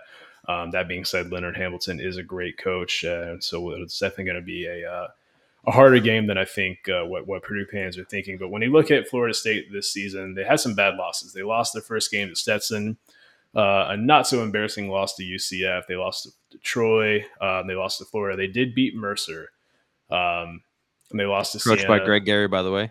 Yeah, they lost to uh, Siena, DJ. Stanford, and uh, Nebraska as well. So um, hasn't been a great start to the season. Uh, when you look at their four factors, uh, they haven't shot the ball well. They turn the ball over quite a bit, and they can't rebound very well. So um, that doesn't make for a good team uh, right there. So they're uh, 271st in KenPom in effective field goal percentage. They're 245th in turnover percentage. They're turning the ball well over one out of five times, 20.4 percent and they're 242nd in KenPom in offensive rebounding percentage. Uh, the one thing they do well is they get to the line a lot. Yeah, Yeah. they get to the line quite a bit. So, um, you know, when we look at individual players, uh, Caleb Mills is kind of the guy leading the charge there. Um, they don't have a single player who's uh, averaging over one point per possession, uh, with the exception of uh, Cameron Corhen, who doesn't play a whole lot. Um, as far as size goes, they're actually a bigger team than us when we look at average height. Um, Naheem McLeod is seven foot four. Uh, doesn't play a whole lot of minutes, but I'll be interested to see, uh, you know, how if he gets the the call on Zach Edey or not. Um, he's only guarded three post ups this season, and he's averaging 1.5 possessions or points per possession on post ups. So we'll see how that goes. But uh, I think this team gives us a little bit of trouble, but I think we um, we win comfortably by 12. I think that uh, this has the recipe for a trap game uh, It does. for sure. Um. I but I think this also is a great opportunity to show for this team to show all of us and themselves how do you handle success. Your team, you came into the season, you weren't, you know, Purdue. Yeah, Purdue's going to be good this year. They're not going to be great, but they're going to be good. Um, and now you've been playing great. So can you continue to play great? Can you continue to do that against teams that you now should beat? Um, I believe the- Purdue was picked ninth in the preseason in Wow. the Big Ten poll. in the Big Ten. Okay, Yeah. I was like ninth over. I was like, Even okay. even our group, were we were thinking maybe top four. You know, we thought Yeah. we were we thought we were confident with top four, top five. Yep. Yeah. Yeah. Yeah. Which this is going to be one of those seasons. I was talking to my coworker about this, who is a uh, a fan of uh, well, a school that shall remain nameless. Uh, but uh, we, we we were talking today, and um, you know, we were saying this is going to be one of those seasons where um, the winner of the Big Ten likely loses five or six games. I mean, it's it's gonna it's gonna be a Yeah, well, we've got nine or ten teams that are are battlers in the Big Ten. Yeah. Oh, agreed. Yeah. I mean, and I think preseason IU was the quote clear favorite. Now, uh, who, who who's the clear favorite? I mean, uh, there is no there is no clear No. favorite in my opinion. Um, you know, we, we've got us, we've got Indiana, we got Michigan, Michigan State, uh, kind Illinois. of that Illinois. Uh, it's kind of that those those, those top tier. Uh, Wisconsin's looked good. Iowa. Um, Iowa's looked really good. They dropped a game they they shouldn't. Penn State. I'm gonna say Wisconsin should be in the jail for type of basketball play they do. That's I just true, saw they were like in the second half and it was like 41 34 or something. It was stupid. I don't know why the, the ending of that can like Kansas game. Like why? Why did they? Why didn't they like like? Why did they score so Uh, fast and give Kansas the ball back? Like I don't. I don't know. Don't ask questions you don't want answers to. Frank, Yeah. Frank, I thought you were going to go a different direction when you said um, this is going to be one of those seasons because, you know, if you think about the Elite Eight year, it was the year before that that we were supposed to be great, right? I mean, yeah, that it was because when Biggie was there, and that was supposed to be the year that we were supposed to be really good. Last year, we were supposed to be a Final Four team, and then we lose Ivey, we lose a lot of production, and now it looks like this year might even be a more cohesive group. Yeah. So, yeah, Well, I mean, and and and the team is similar, uh, you know, in, in in that we have a lot of youth because that team had a lot of youth. It was Trevion, um, Eric Hunter Jr., uh, like all those guys. Um, Sasha, it was all their freshmen. They're year. all seniors though. Wait, were, Yeah. you, are you talking about last year or the elite? elite Eight eight, elite, Okay. elite, Yeah, yeah. elite eight team. Okay. Um, and, and and and again, it was similar. We had lost. We had lost the the the, the four. We had lost Vince The Edwards, Dakota, um, Isaac, and PJ. Right, the year the year PJ, before. yeah. And so, like, yeah, how how do you replace those guys? Well, you can't. You know, but Painter built a new team and took us to the Elite Eight, and we were a crazy. You know, Mm. freak of nature shot from going to the Final Four that I'll never forget because I was at that game. Yeah. But uh, yeah. but um, yeah. Um, so while we have a little pause here, I, I pulled up some stuff for a couple weeks ago again too, and we were talking about, and it's so funny how this weekend just changes everybody's minds, right? Because a week or two ago we're talking about the pain of being a Purdue fan, how every time we think it's going to go right, it goes wrong. You know, we thought we were in the in the race for the Big Ten West, and we dropped two in a row, and then it turns out, well, we went three and one and three and one in the last two four game stretches.